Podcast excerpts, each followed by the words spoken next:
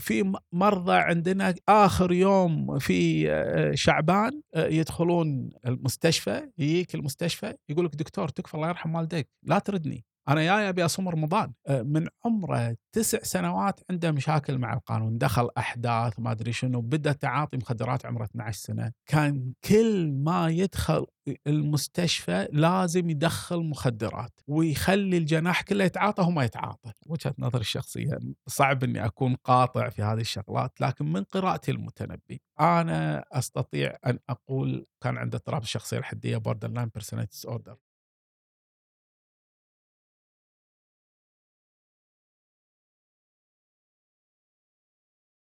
السلام عليكم. هذه ديوانية محفوف. كعادة كل حلقة في فضول معين يفرض علينا من الضيف آه، اللي يكون معانا شنو الموضوع اللي نناقشه. إحنا مؤخرا نسمع حالنا حال الكل بأن حالات التعاطي في ازدياد المخدرات موجودة بشكل كبير عندنا مو بس بالكويت دول الخليج عربيا حتى عالميا ممكن. انتهزنا هذه الفرصة اللي نقعد مع دكتور عادل زايد اللي هو رئيس مركز علاج الإدمان في الكويت. وأول شيء حاولنا نعرف منه إذا هذا الشيء صحيح ولا لا. اليوم مقارنة في تاريخيا أزمنة قديمة هل بالفعل زادت معدلات الإدمان زادت مع حالات المخدرات اللي موجودة؟ أه تكلمنا عن أشياء ثانية طبعا اللي هي شنو ممكن الأعراض اللي تبين على هذا الشخص؟ أه شنو ممكن يكون موضوع التشافي من موضوع الإدمان؟ أه شنو المخدرات اللي تندرج تحت موضوع الإدمان؟ أيضا الدكتور في يوم من الأيام كان يرأس مركز الصحه النفسيه في الكويت. فانتهزنا هذه الفرصة كذلك. كنا نسولف عن الأمراض النفسية اللي قد تكون شائعة في الكويت. أيضا شنو العلامات اللي ممكن تبين بأن هذا الشخص آه، مصاب بمرض نفسي؟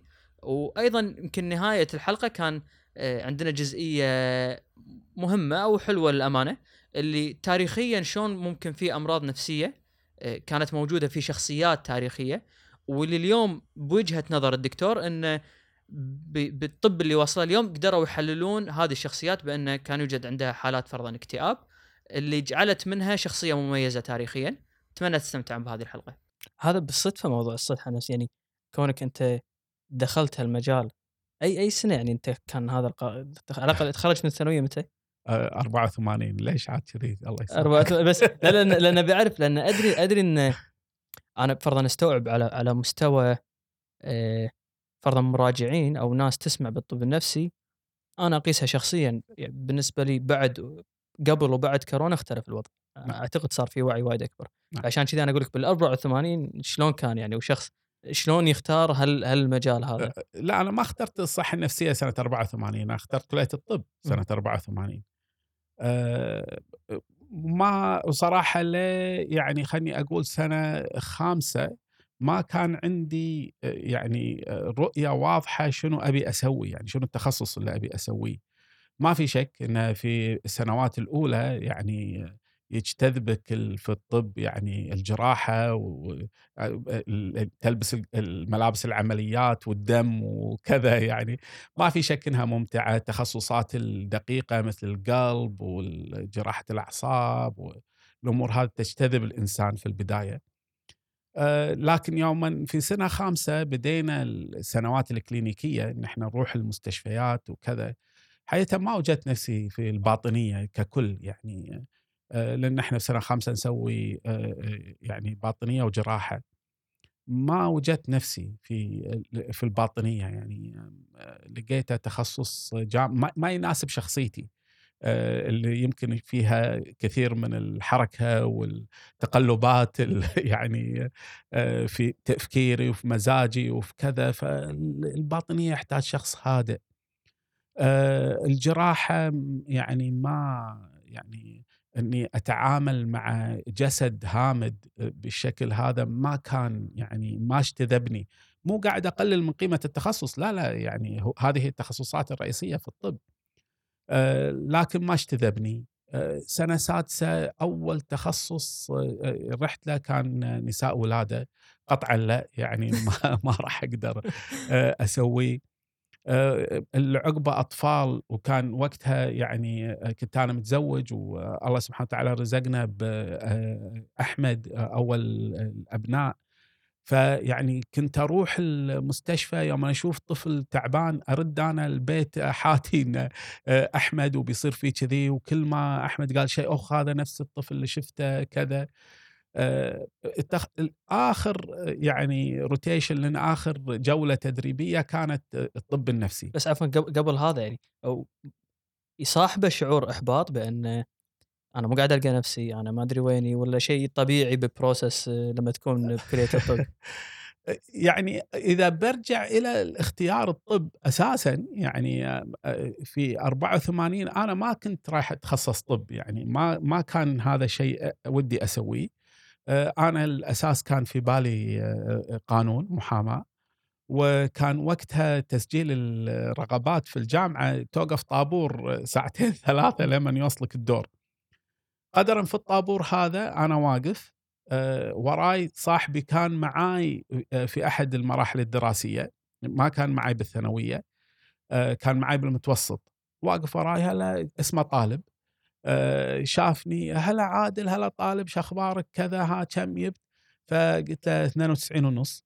قال ما شاء الله طب؟ قلت له لا آه، آه، قانون أدش كلية الحقوق. كان يقول لي جايب 92 ونص بتدخل كلية الحقوق. أنا جايب 60 وبدخل كلية الحقوق. ليش تعبت نفسك يعني؟ فصراحة يعني قامت تقولب براسي. هذا وأنت بال line. وأنا بال line. أنا رايح أسجل آه، حقوق. يعني هذا اللي كان في بالي. آه، رحت آه، عند التسجيل الرغبات فكان في شاب كويتي قاعد هو كان تسجيل يدوي ماكو لا كمبيوتر ولا ذا شيء ذاك الوقت. فشاف هذا الأوراق مالتي شهادة ثانويه وكذا قال ما شاء الله كويتي 92 ونص طب أكيد. قلت له لا. قال لي هندسة؟ قلت له لا لا حق حقوق. قال لا حرام عليك ليش تدخل حقوق؟ ما طيح من عيني الحقوق. طيب الثاني هذا هذا ثاني واحد. قال لي أنا بسجلك طب. قلت له خلاص سجل طب يعني. لا لا لهالدرجه نعم ما كان ببالي فقلت له زين سجل الرغبة الثانية يعني حقوق. قال لا ما تحتاج أسجل لك رغبة ثانية 92 ونص كويتي راح تنقبل من الرغبة الأولى. قلت له بس سجل رغبة ثانية حقوق. أه فقال لي مو مشكلة. زين ما أدري سجل ولا لا صراحة. أه وانقبلت طب. لذلك حتى مسيرتي الدراسية ما كانت تعكس تفوقي في الثانوية لأن ما كان هذا الشيء اللي في بالي يعني. آه، حقيقة ليمن في سنة سادسة يعني آه، إذا على الإحباط إي نعم فمن سنة أولى أنا ما كنت واجد نفسي في هالموضوع هذا كله وما كنت أبذل المجهود المطلوب أنه يبذله واحد في كلية الطب يعني. آه، لأنه ما كان متناسب مع رغباتي وهذا هني أنا دائما أقول يعني إذا الواحد ما يبي شيء من البداية يعني خليه يكون صريح مع نفسه يعني لا يغر الدكتور وكذا لأنك أنت إذا ناجح في شيء مهما كان شكله يعني أو الاسم مو رنان راح تبدع فيه لأنك تحبه. في سنة سادسة يوم ما وصلنا لاخر يعني جولة إكلينيكية لنا في سنة سادسة في المجموعة اللي أنا كنت فيها كانت الطب النفسي. من أول يعني يوم كان حب من أول نظرة للطب النفسي فقلت هذا اللي أنا ابيه وهذا اللي أنا راح أستمر فيه وقلتها حق يعني أذكر الله يذكره بالخير الدكتور عصام الأنصاري آه، كان هو يعني أول كويتي صاحب تخصص في آه، مجال الطب النفسي يعني. آه، فقلت له إن أنا أبي أسوي طب نفسي قال لي يلا خلص سنة سابعة لأن إحنا يعني كان وراي سنة بعدها. بالفعل يعني سنة سابعة بالنسبة لي كان بس ان أخلص عشان أدخل آه، يعني آه، الطب النفسي يعني. تذكر شنو جذبك فيه يعني؟ آه، يمكن يمكن جت الجاذبية الأساسية إنه شبيه بالقانون إنه حكي. زين؟ يمكن ما أدري. لكن يوم ما بديت أشتغل الشغلة إنك أنت تعيد للإنسان قدراته العقلية وإمكانياته وحياته من جديد. هذا الشيء اللي خلاني أستمر في حبي لهذا التخصص يعني. آه، يمكن ناسب ميولي الأدبية الإنسانية يعني أنا أقرب للتخصصات الإنسانية من التخصصات العملية فهو كان أقرب لهذا الشيء. آه، ممتع في تحدي بالنسبة لي. فكل هالأشياء هذه مجتمعة يمكن هي اللي جذبتني. لكن ليش يعني حدث هذا من أول يومين صراحة صعب أقول لك. لكن يعني كان هذا يعني هذا ال- ال- الحب الرئيسي يعني. مم. واستمرينا. خلصت بداية حياتك العملية وين كانت؟ آه، يعني أول طبعا إحنا عندنا بعد ما تتخرج عندك سنة اللي هي سنة الامتياز آه، أو التدريب يعني يسمونها هذا ويسمونها هذا. خلصتها. بعدين التحقت في مستشفى الطب النفسي في الكويت آه، واشتغلت فيها سنتين من 94 ل 96 آه، بعدين 96 آه، رحت إنجلترا عشان أكمل في التخصص في الطب النفسي. آه، على وجه التحديد في أدنبرا وقعدت ست سنوات في بريطانيا خلصت فيها التخصص الطب النفسي ورجعت الكويت في 2002 ومنها يعني هذا المشوار يعني. أنا قبل لا أنتقل المحطة الجاية بس قالوا لي أو عبد الله قال لي بالأحرى إنه في خوش قصة تاريخية عن مستشفى الطب النفسي. أنا حرصت إنه ما أسمعها منه فقلت لو أسمعها منك أنت أحسن. نعم. آه، يعني طبعا ال- الخدمات الصحة النفسية في الكويت آه، مرت بمراحل كثيرة لكن بداية يعني قصة الطب النفسي في الكويت هي بدأت آه، مع بداية دخول الشركات الاستكشاف البترولية في الكويت آه، في الخمسينات أوائل الخمسينات ويعني معظم اللي يو في هالمرحلة هذه سواء العمال أو المهندسين أو كذا يو من إنجلترا أو من الهند يعني بعلاقة إنجلترا بالهند. ويو إلى الكويت يعني الكويت أنت تخيلها في آخر الأربعينات أوائل أو يعني في الثلاثينات بعد إذا تبي تقول في هذا الأمر. يو يعني إلى صحراء ما في أي يعني وسائل ترفيهية اللي هم يعرفونها من حياتهم من كذا حر مكيف يمكن ما أدري إذا كان معروف ولا لأ. فدخلوا يعني في ضغط نفسي رهيب.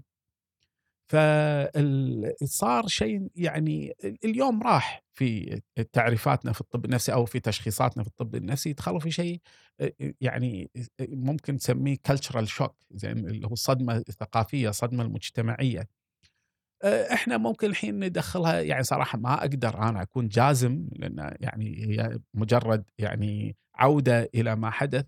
اللي إحنا نسميها اضطراب عدم التوافق اللي هو adjustment disorder. فهؤلاء الناس أو منهم ممكن يكون جاي عنده مرض نفسي في بلده ويهني وهني مع الضغوط هذه زاد تفاقم فاحتاجوا إنهم يقدمون لهم الدعم النفسي. ما في يعني يعني أول مستشفى في الكويت هو مستشفى الأميري أو المستشفى الأمريكاني قبل كذي يعني ما عندي فكرة بالتحديد تاريخ الطبي في الكويت لكن قطعا المستشفى الأمريكاني أقدم من المستشفى الأميري.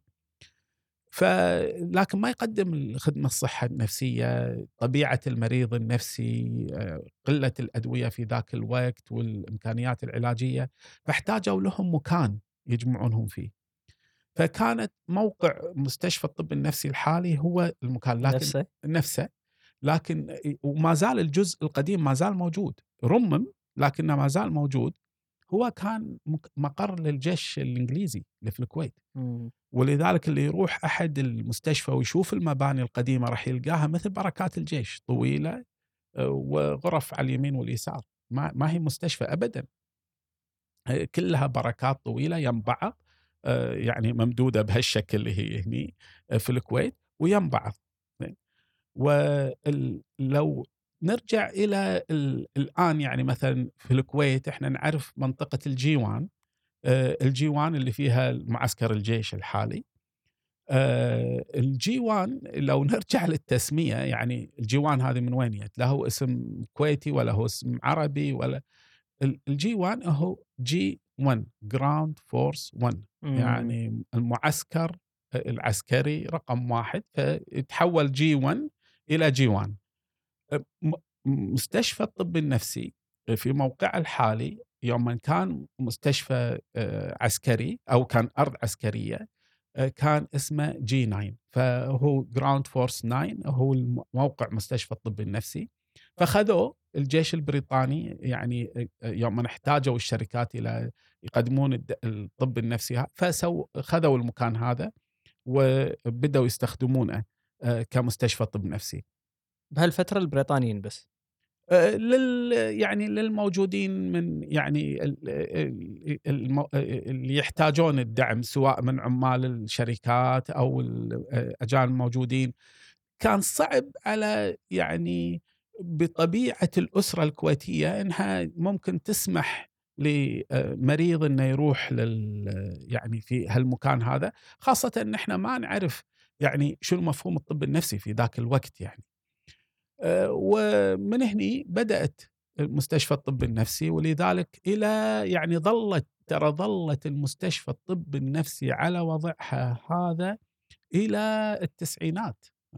يعني في التسعينات المستشفى الطب النفسي آه، يوم يا الدكتور يوسف العبد الرزاق رحمة الله عليه وزير الصحة وشاف مستشفى الطب النفسي فقال مستشفى الطب النفسي النفسي وصمة عار في جبين الخدمات الصحية في الكويت ليش؟ آه، لأن كان الوضع سيء جدا. المباني متهالكة عزك الله المجاري كانت آه، يعني تطفح أحيانا.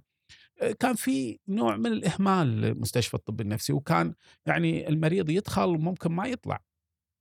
لذلك في مرضى ظلوا فترات طويلة واللي صارت المشكلة إنه يوم صار آه، يعني الغزو العراقي للكويت و يعني وراحوا يعني بعض الناس مشوا غير كويتيين مثلا من الجالية الفلسطينية الموجودة أو الجاليات الأخرى العربية اللي كانت موجودة ولهم أحد من أبنائهم موجود في الطب النفسي. مشوا وخلوه. فعقب التحرير كان عندنا اشكله إن هذول الناس ما يعني ما لهم أحد أهل في الكويت وموجودين داخل مستشفى الطب النفسي. مم. فهذه كان جزء من نظرة المجتمع للمريض النفسي إنه حطه وتركه. أه يقفل عليه. بالضبط. مع يعني خلني أقول إن ما ودي أنا أتكلم يعني كثير لأن يعني في ناس جاهدت عشان تكون لكن كان في يعني سوء في إدارة الخدمة الصحية النفسية في الكويت. عموما نتخطى هالنقطة هذه. فبدا الدكتور يوسف العبد الرزاق بعد هذه الكلمة رحمة الله عليه بدأ بعض المباني الجديدة فطلعت جناح نسيبة يعني أو مبنى نسيبة بنت كعب لأجنحة النساء أربع أجنحة واجنحه ومبنى ابن رشد لأجنحة الرجال أربع أجنحة. كانت هذه نواة تطوير الخدمة الصحية النفسية في الكويت وانبنى بعدين المستشفى الجديد المستشفى الجديد يعني وأنا طالب أول ما تخرجت قالوا لي يعني آه، لما ترجع من البعثة إن شاء الله جاهز. آه، راح يكون المبنى الجديد جاهز آه، كان بدأ المشروع رجعت من البعثة وصرت رئيس القسم الطبي وأنا اللي استلمت المستشفى الجديد وانتقلنا له فيعني ومن هني طبعا يعني هذا يشمل أيضا خدمات علاج الإدمان أيضا خذت مراحل تطورية كبيرة في خدمات الصحة النفسية في الكويت واليوم حياة إحنا نفخر ب يعني مركز الكويت للصحة النفسية والشباب الموجودين فيه ومركز علاج الإدمان والشباب الموجودين فيه. أنا بس ذكرت نقطة الغزو إيه تصوري انه لما يقع مثل هذا الحدث في أي دولة بعد التحرير المفروض هذا يكون أنشط وقت حق مستشفى يقدم آه، رعاية صحية نفسية يعني الناس طالعة من صدمة بس ما أدري إذا إذا أنت تستذكر ذيك الأيام هل كان في ذاك الوعي بأن أنا يعني أو أو اللي يروح المستشفى شنو لازم يكون مرحلته جدا سيئة ولا ممكن أروح أنا والله أنا فيني توتر أنا فيني نعم. على الأقل بذيك الأيام يعني بعد الغزو نعم. بعد الغزو مباشرة حقيقة آه، كان في انتباه كبير جدا لأثر الغزو خاصة يعني الناس اللي هم مروا بتعذيب أو مروا بصدمات نفسية شديدة آه، يعني آه، اغتيال أحد من أفراد الأسرة، وجود أحد من أبنائهم في الأسر، فكان هناك يعني صدمة نفسية كبيرة. وكان عندنا عدد كبير من الناس اللي يعانون من شغلة اللي إحنا نسميه آه، اضطراب ما بعد الصدمة ال PTSD يمكن مختصر أو الاسم اللي يعرفه فيه كثير من الناس آه، وهو اضطراب ما بعد الصدمة، اضطراب ما بعد الصدمة إنه يعني لا مواصفات معينة ما راح أدخل فيها الآن فيا فريق يعني الكويت استدعت فريق دنماركي متخصص في علاج اضطراب ما بعد الصدمة وخذوا ذاك الوقت مستوصف الرقعي وحولوه إلى مركز لعلاج اضطراب ما بعد الصدمة. فكل حالات اللي كانت متعلقة بالاضطراب ما بعد الصدمة نتيجة ال- الغزو العراقي للكويت وما تعرض له مجموعة كبيرة من الشباب ويعني أخواتنا وبناتنا في ذاك ال- الفترة من ضغط شديد آه، تم علاجهم في آه، مركز آه، الرقعي وكان اسمه مركز الرقعي على أساس لا يحمل أي صفة لا علاقة بالطب النفسي وكانت ملفاته خاصة. تخص مركز الرقعي. واللي عنده ملف في مركز الرقعي يعني ما يظهر في سجلات الطب النفسي. يعني لهالدرجة حرصت الدولة على إعطاء هذه الخصوصية ل يعني ما بعد الصدمة. آه، وها يعني هذا المركز كان يقدم الخدمة العلاجية المباشرة لل لمن تعرض لهذا الضغط سواء بالأسر أو بالتعذيب أو عنده أحد من أسرته قدامه قتل أو كذا فكان هذا المركز من خلال هذا الفريق الدنماركي اللي قام بتدريب مجموعة من الأطباء في الكويت والهيئة التمريضية للعناية بهؤلاء الناس. في نفس الوقت تم تأسيس مكتب الإنماء الاجتماعي مكتب الإنماء الاجتماعي كان دوره تقديم الخدمة النفسية للمجتمع ككل بس مو تابع الطب النفسي مو تابع وزارة الصحة كان تابع ديوان الأميري مباشرة ويقدم أيضا الخدمة مباشرة سواء بالتليفون أو بالحضور ويعني الجلسات والله كان في. وعي بالكويت يعني جدا كان في وعي يعني والحكومة حقيقة تصرفت بشكل واعي جدا. مكتب الشهيد أيضا قدم أدوار لأبناء الشهداء كذا في رعايتهم في دعمهم في إحساس تقديم الإحساس لهم بأن الدولة قاعدة تراعي آه،. هذا الجانب.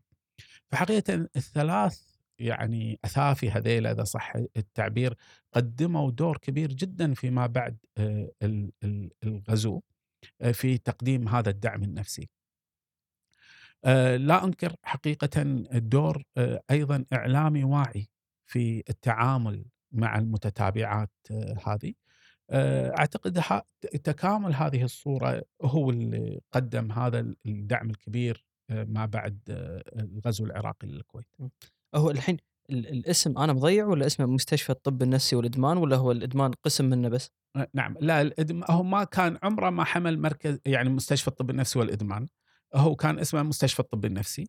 آه، تغير الاسم آه، أعتقد 2017 تغير إلى مركز الكويت للصحة النفسية. آه أوكي. إي آه، الإدمان كان وحدة تابعة في المستشفى يعني هو حتى في فترات طويلة من سنة 87 هو في مبنى منفصل آه، خاص بذاته ولكن اداريا كان تابع مستشفى الطب النفسي. في 2015 تم فصل مستشفى الطب النفسي آه، عفوا مركز علاج الإدمان عن مستشفى الطب النفسي أو مركز الكويت للصحة النفسية. ليش. هالشيء صار؟ آه، الخدمات ال- العلاجية اللي تقدم حق الإدمان بدأت تكبر ويعني بالتالي أصبح هناك يعني حاجة إنه يكون في تركيز يعني الإدارة التي تدير مركز علاج الإدمان إدارة قائمة بذاتها همها آه، لأخذ هذا المركز إلى درجة أفضل. ومركز الكويت للصحة النفسية أساسا آه، عليه ضغط كبير جدا. هو واحد من أكثر مستشفيات ازدحاما آه، في الكويت. أن يكون أيضا يقدم خدمته هذه ولا يكون هناك تشابك ما بين الاثنين. وبالفعل تمت هذه العملية. وحقيقه يعني أكون صريح خلال سير العمل اليومي قبل فصل المركزين كان هم مركز الكويت لعلاج الإدمان تقريبا منفصل عن آه، مركز آه، الكويت للصحه النفسية. فكان الأفضل فك التشابك هذا يعني آه، اداريا أفضل طبيا أفضل آه، للتطوير المستقبلي أفضل. مم. فمن جوانب كثيرة كان يعني أفضل. إيه ما أنا قاعد أفكر انه مجرد ربط هال هال- هالشغلتين مع بعض كأنه تعطي احاول ألطفها كثر ما أقدر بس كأنه أثر سمعة سيئة للشخص اللي يروح الطب النفسي اللي قد يعاني من من شيء جدا بسيط ما يستحق بأنه يكون مع ناس حالاتهم حرجة وايد أكثر، ما أدري إذا هذا كان يسبب لكم حرج في. أو يسبب للناس اللي ارتادون المستشفى في السابق. يعني أساس الإدمان مم. أكثر حرجا من الطب النفسي لا يعني ال- ال- الناس عموما المرض النفسي ما كانت تفهمه وبالتالي يعني إلى اليوم يعني من خم من 2015 إلى 2018 المر... كانوا المركزين انفصلوا الآن لكن أنا كنت مدير المستشفيين ل 2018 آه، خلاص الواحد كان يعني بلغ من العمر عتية فقلت لهم واحد مستشفى واحدة منهم فخيروني فقلت مركز علاج الإدمان إيش معنى؟ أجد نفسي أكثر هناك من مركز كويت للصحة النفسية. آه، يعني أشياء كثيرة الفريق اللي يعمل في مركز علاج الإدمان آه، أكثر ترابطا يعني آه، العلاقة أكثر حميمية نعمل مع بعض كلنا نعلم أدوار بعض انها مهمه فالعمل أمتع. الشباب حقيقة يتعافون من الإدمان يعني وترى يعني التغير اللي قاعد يصير من شاب كانت حياته منتهية في الإدمان إلى العودة إلى الحياة الطبيعية آه، تعطي هذا ال- البعد نوع من ال- الرضا الذاتي يعني يعني يوم ترجع البيت وأنت يعني شايف أحد شايفه من سنتين كيف كان واليوم كيف. أصبح فيها نوع من الإشباع الذاتي يعني فأمتع بالنسبة لي مو يعني هو الطب كله عموما صعب. يعني آه، بتكلمني عن طبيب مثلا ال- العناية المركزة اللي يتخلى المريض ويتوفى يعني قدامه أو يشوف تدهور الحالة قدامه. يعني الطب عموما هو ليس مهنة يعني آه، رؤوفة بمن يعمل فيها يعني هو تخصص صعب.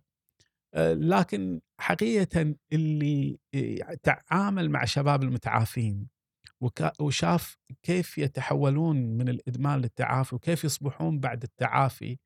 يعلم بأن يعني آه، آه، يفهم حديث الرسول صلى الله عليه وسلم من يهدي الله بك رجلا خيرا لك من حمر النعم يحس فيها يستطعمها بشكل مختلف تماما.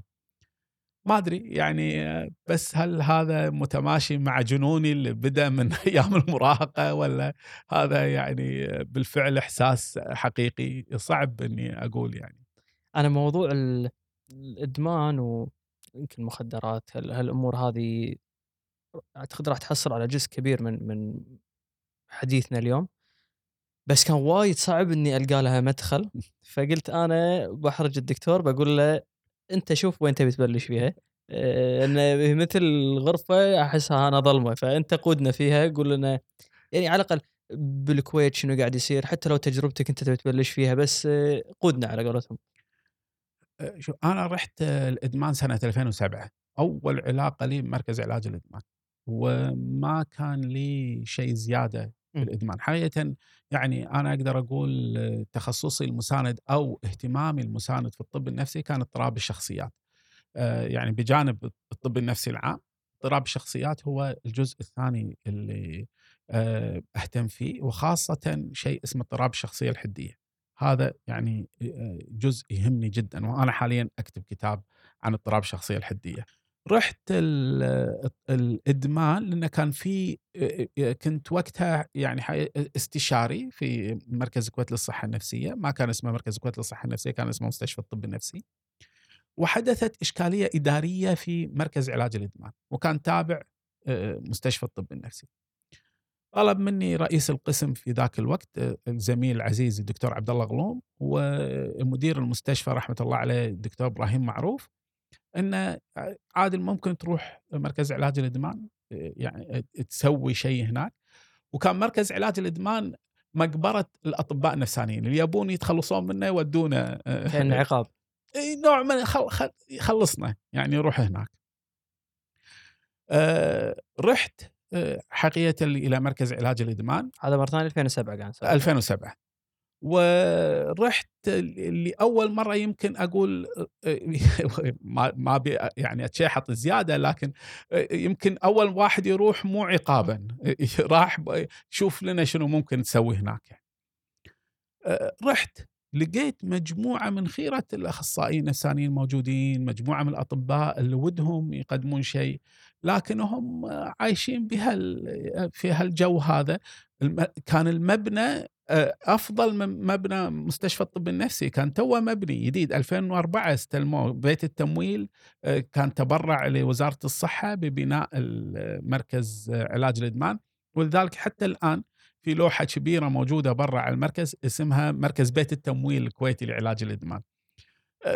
الآن لكن في المراسلاتنا الإدارية وكل شيء انشالت مركز بيت التمويل الكويتي لعلاج الإدمان أصبح اسمه مركز علاج الإدمان. أه رحت هناك وبدينا نتكلم عن يعني أوكي إحنا هذا هذا الوضع الموجود ممكن نظل في هالوضع هذا الموجود وكلنا ونقعد نبكي وما عندنا مشكلة أو نفكر شلون ممكن نطلع من هذا الشيء. أه الأفكار كانت موجودة عند الشباب الموجودين بس نحتاج الآن نضع الإطار اللي نشتغل فيه بس.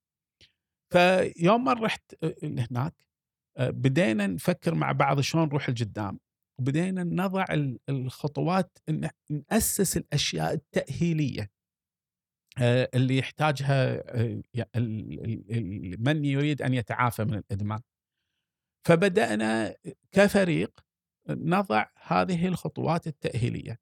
الكل كان عنده تخوف إن كل كل هذه الأمور سترفض.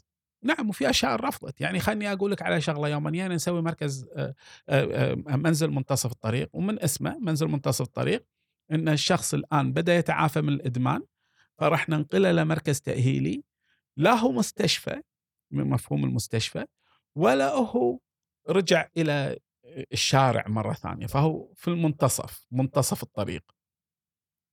يعني نسوي آه وزارة الصحة عارضت هالشيء هذا لكن إحنا كمجموعة قلنا لا إحنا مصرين راح نسوي. وسوينا. خذينا جناح من الأجنحة وسوينا. قالوا لنا طيب لو واحد تعاطى داخل جناح قلنا okay ما هم يتعاطون يعني إيش المشكلة يعني؟ آه، لو حدث هالشيء قال زين لو مات overdose مو ممكن يموت overdose داخل عندكم في منزل منتصف الطريق؟ اي ممكن يموت ب overdose مثل ما ممكن يموت برا بس فرصة إنه يموت ب overdose داخل مركز علاج الإدمان وايد أقل من إنه يموت برا الحمد لله للآن ما, ما صارت. فبدينا ب 12 سرير. اليوم إحنا في 2023 يعني في 2010 تأسس منزل منتصف الطريق للرجال. 12 سرير كان. اليوم 2023 يعني بعد 11 سنة ترى 300 سرير حق التأهيل ومعظمهم متروسين. فهني يوم بدأت العجلة تدور وبديت أشوف كمية اضطراب الشخصية الحدية الموجود في بين المدمنين وكيف ممكن إن إحنا نساعدهم. هني بدأ يصير نوع من الاستمتاع بالعمل مع هؤلاء الشباب. خاصة يوم من تخرج أول مجموعة من المتعافين. اليوم لابد أن إحنا نعرف بأن 99% آه، من العمل التعافي الموجود في الكويت على مستوى الكويت خارج المستشفى ترى هم من خريجين آه، التعافي برامج التعافي في مركز علاج الإدمان. قدر طبيب مركز علاج الإدمان وقدر العاملين في مركز علاج الإدمان وقدر المرضى اللي يعانون من مرض الإدمان إن التعافي هو 40% في أحسن أحواله. مرة ثانية الرقم 40. يعني 40% من المدمنين هم اللي راح يتعافون، 60% راح يستمرون في الموضوع هذا عالميا ولا تخصص عالميا لا لا عالميا عالميا وإحنا الحمد لله عندنا في الكويت نسبة تعافي 40% هي أنا ما ألوم الأب ولده في 60% زين ما راح يكون مستانس طبعا يعني من من نحن نسويه ولا خدماتنا ولا طريقتنا في العلاج. والأب اللي في ال 40% حاطنا فوق راسه. هذا قدرنا يعني الطب النفسي عموما أنا دائما أضحك حتى مع طلبة الطب يوم لنا في الإدمان أقول لهم الإدمان يوم بديت أشتغل في الإدمان أنا حسيت بمعاناة النبي نوح عليه السلام. 950 سنة يدعو نفس الوجوه. فهذا يعني مريض طبيب الإدمان. هو 950 سنة يدعو نفس تقريبا نفس الوجوه يعني. بس إيه أساس العلاج إنه يعني قاعد أحاول أفكر إن أنت شلون تعالج هذا الشيء؟ يعني هو الشخص يدري إنه هو على خطأ فرضا. إذا هو يدري إنه على هذا هو على خطأ شلون شلون يكون العلاج؟ إن أنا أنت ما تقدر تفهم إنه خطأ لأنه يدري ولا تقدر تشيل هذا الشيء منه راح يتعب. ف يعني لو تبسط موضوع العلاج إلى أبسط فكرة شلون يكون؟ اولا أنت تنمي عند هذا الإنسان آه، قرار أو الإرادة برغبته في أن يترك آه، هذا المرض. هذه أول شغلة. الشغلة الثانية أن تنمي آه، الثقة ما بينك وبينه. لأن مريض الإدمان خلال طول فترة تعاطيه المخدرات هو فقد الثقة بكل ما أي شخصية أو أي أحد يحمل ال- المسؤولية أو شلون أقولها يعني بالعربي الأثوريتي السلطة ولا؟ السلطة زين آه، لأن الرجل ال- يعني الأمني آه، هذا دوره إنه يصيده ويمنعه من هذا الشيء ال- ال- ال- القضائي دوره إنه يعاقبه على فعل الخطأ هذا. فهو يفهم هذا إنه مجرد عقاب هذا عقاب ولا أكثر. وبالتالي هو علاقته بهالسلطة هذه هو علاقة عناد علاقة مواجهة علاقة آه، آه، يعني ند بالند آه، هم بس يبون يصيدوني ويطقوني أو مم. يعاقبوني أو يسجنوني. فأول شيء إحنا يعني لذاك إحنا حريصين جدا إن إحنا ما يكون لنا صلة مباشرة أو في المركز صلة أي شيء تواجد أمني. إحنا نقول له أنت موجود هني لأنك أنت تبي تكون موجود عندنا هني. فهذه النقطة الأولى أنك أنت ترفع عنده الإرادة والثقة فيك الثقة المتبادلة. ترى لذلك إحنا دائما نقول لهم إحنا نحبكم ونعزكم ونودكم متعافي نحترمك ونعزك ون- آه، آه، ونحبك. متعافي ولا منتكس؟ لأن الاحترام والحب والتقدير هذا حق إنساني. لكن لازم تعرف لو أنت متعافي حبنا لك راح يكون أكثر احترامنا لك يكون أكثر واهتمامنا فيك راح يكون أكثر. بس هذا لن كونك منتكس أو تتعاطى وكذا هذا لن يمنعنا إن إحنا نستمر نحبك. لن يمنعنا إن إحنا نست- نستمر نحترمك. لن يمنعنا إن إحنا نستمر نقدرك. ولكن درجات أكثر إذا أنت آه، كنت متعافي. فهذه هذه الخطوة الرئيسية. بعد ذلك نبتدي نفهمه شنو مرضك اللي أنت فيه. آه، ال- المرض السلوكي مو سهل. التعامل مع المرض السلوكي مو سهل. يعني عشان بس أقرب لك الشغلة. اليوم آه، السمنة هي مرض سلوكي. أنا عندي سمنة رحت سويت آه، تكميم يعني أي من عمليات تخسيس الوزن bariatric surgeries هذيلا كلهم. إذا لم ألتزم بالتغيير السلوكي بعد العملية آه، راح أرد مم. آه، اسمى مرة ثانية. فالقضيه اذا عمليه التغيير السلوكي هذه ليست سهلة. فما بالك بالآن إن السلوك اللي عند هذا ال- الشخص مسيطر عليه مادة كيميائية أيضا في نفس الوقت وهو تعلم خلال آه، آه، آه، تعاطي المخدرات إن حياته كلها مرتبطة بتعاطي المخدرات. أنا إذا بضحك لازم أتعاطى مخدرات إذا بزعل لازم أتعاطى مخدرات. بكلم امي وأبوي لازم أتعاطى مخدرات. بروح الشغل لازم أتعاطى المادة هذه. هذه هذه المعنى اللي عليه. فإحنا هني نبتدي نفهم هالشيء هذا. يعني شنو من هو المدمن؟ شنو هو المدمن؟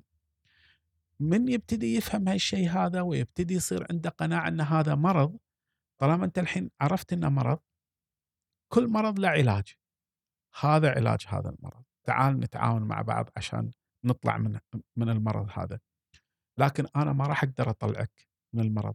أنت لازم تاخذ القرار بإنك تطلع من المرض وأنت اللي يكون عندك الرغبة إنك أنت تطلع من المرض هذا. لذلك شغلة حطوا قفلوا عليه شهرين ثلاثة يتعدل. لا راح يتعدل ولا راح يصير شيء من وراء هالكلام هذا كلام ماكو الخير ما مم. منه فايدة.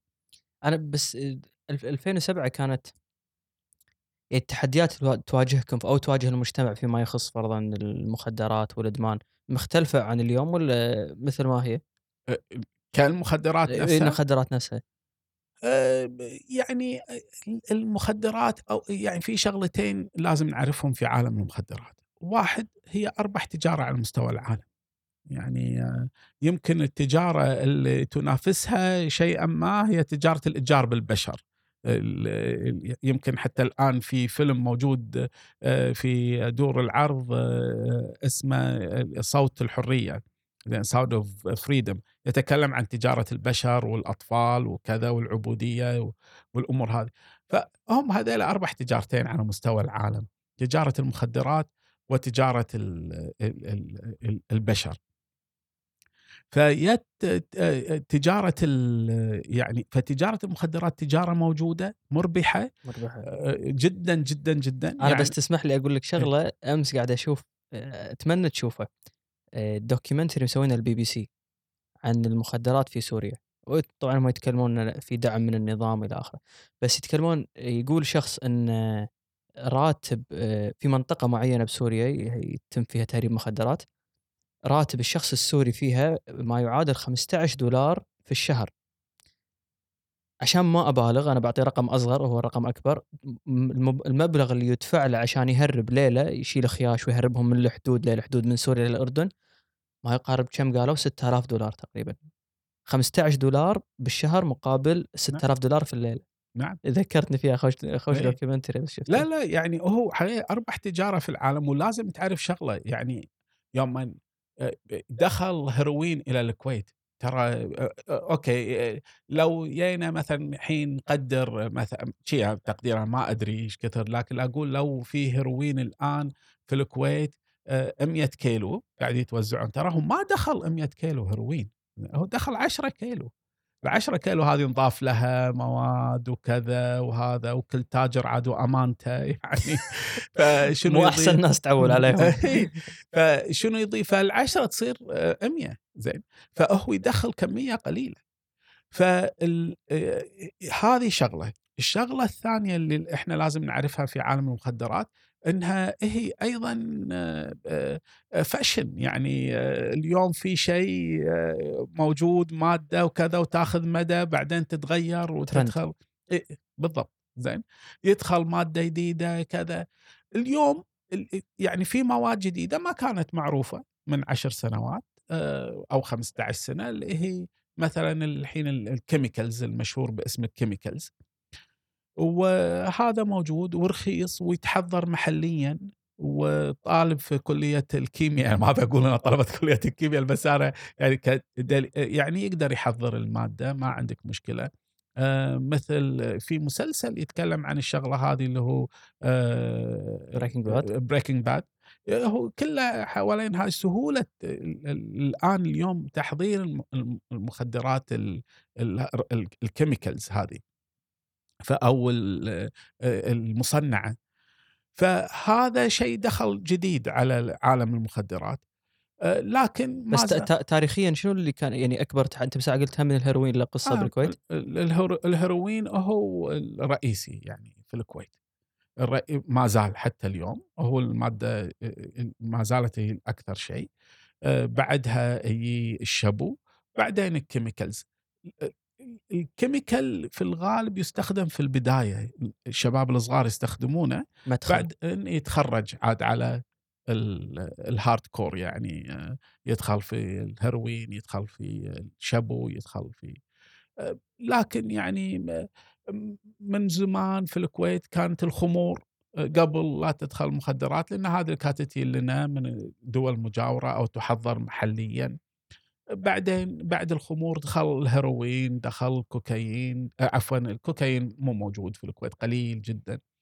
آه، لأنه ما نقع في الدائرة مالته. زين. يعني الكوكايين أكثر في أمريكا الجنوبية فيروح لأمريكا الشمالية وجزء من أوروبا. إحنا عندنا ال Golden Triangle أو المثلث الذهبي هني آه، الهيروين هو اللي يزرع في المناطق هذه أفغانستان إيران باكستان. فهذا اللي لنا أجواء ما تتناسب مع زراعة الكوكايين يعني آه، الشابو مادة مصنعة انفتمن تصنع. بس هذا ليش ليش لقى رواج؟ يعني قمنا آخر أربع خمس سنين قمنا نسمع عنه هل أثره كبير ولا دخوله عندنا صار أصبح أسهل؟ بس؟ الشابو. آه، الشابو أول شيء يتصنع زين يعني سهل تصنيعه. إحنا كنا نعرفه في الكويت قبل الشابو هو نفس المادة ال- الفاعلة اللي هو الكبتي. زين حبوب الكبتيجون انفتامين والشابو انفتامين ال- الشابو هو اللي يعرف في أمريكا وأوروبا باسم الكريستال ميث. آه، هني عندنا تسمى شابو. آه، أعتقد في دول خليجية أخرى يسمونه الفلبو آه، لأن هم الفلبين و- وسهل تحضيره. Breaking Bad كله ترى على الشبو يعني شلون يطبخه يعني.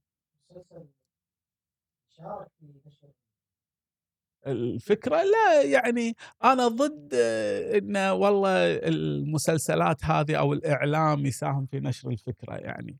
لا الحمد لله الشباب عندهم الفكرة يعني. موجودة. اي فيعني آه، اي ف آه، طبعا الانف- ال- الانفتاح اللي صار في مجتمعاتنا ال- ال- ال- الاختلاط اللي صار بيننا وبين المجتمعات الأخرى فالشباب راحوا يدرسون هناك رجعوا ببعض الأفكار الموجوده أو واحد منهم رجع آه، بشيء من وهو هناك تعاطى شغلة كذا فيوم ما رجع حاول يجيبها الكويت يعني كل هالأشياء تحدث.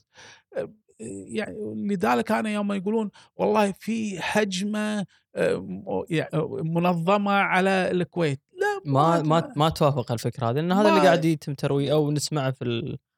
الفترة الأخيرة. آه، ال- ال- المشكلة موجودة في الكويت وموجودة في الدول حوالينا موجودة في كل دول العالم إي okay في عندك وفرة مالية في منطقة الخليج فبالتالي راح يستقطبون هذا المال يعني لكن كلنا يعلم ماذا حدث من حرب فعلية وإن كانت لا لم تحسب حرب بس حرب فعلية ما بين آه، الولايات المتحدة الأمريكية وبقيه دول أمريكا الجنوبية خاصة كولومبيا والمكسيك في قضايا المخدرات.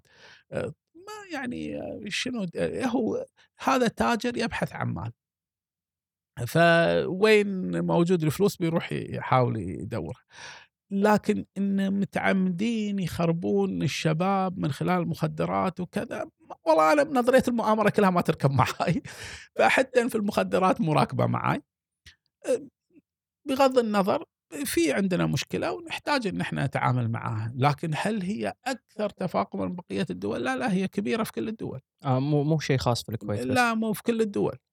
دول فقيرة ودول غنية تعاني اليوم من المخدرات يعني. بس ما دائما نسمع في أسباب معينة الناس تطرحها بأن الوازع الديني قل وفي ناس يقولون والله الشباب ما عندهم شيء فهذا البديل بالنسبة لهم. في ناس تقول ما في شدة في من ناحية تطبيق القانون.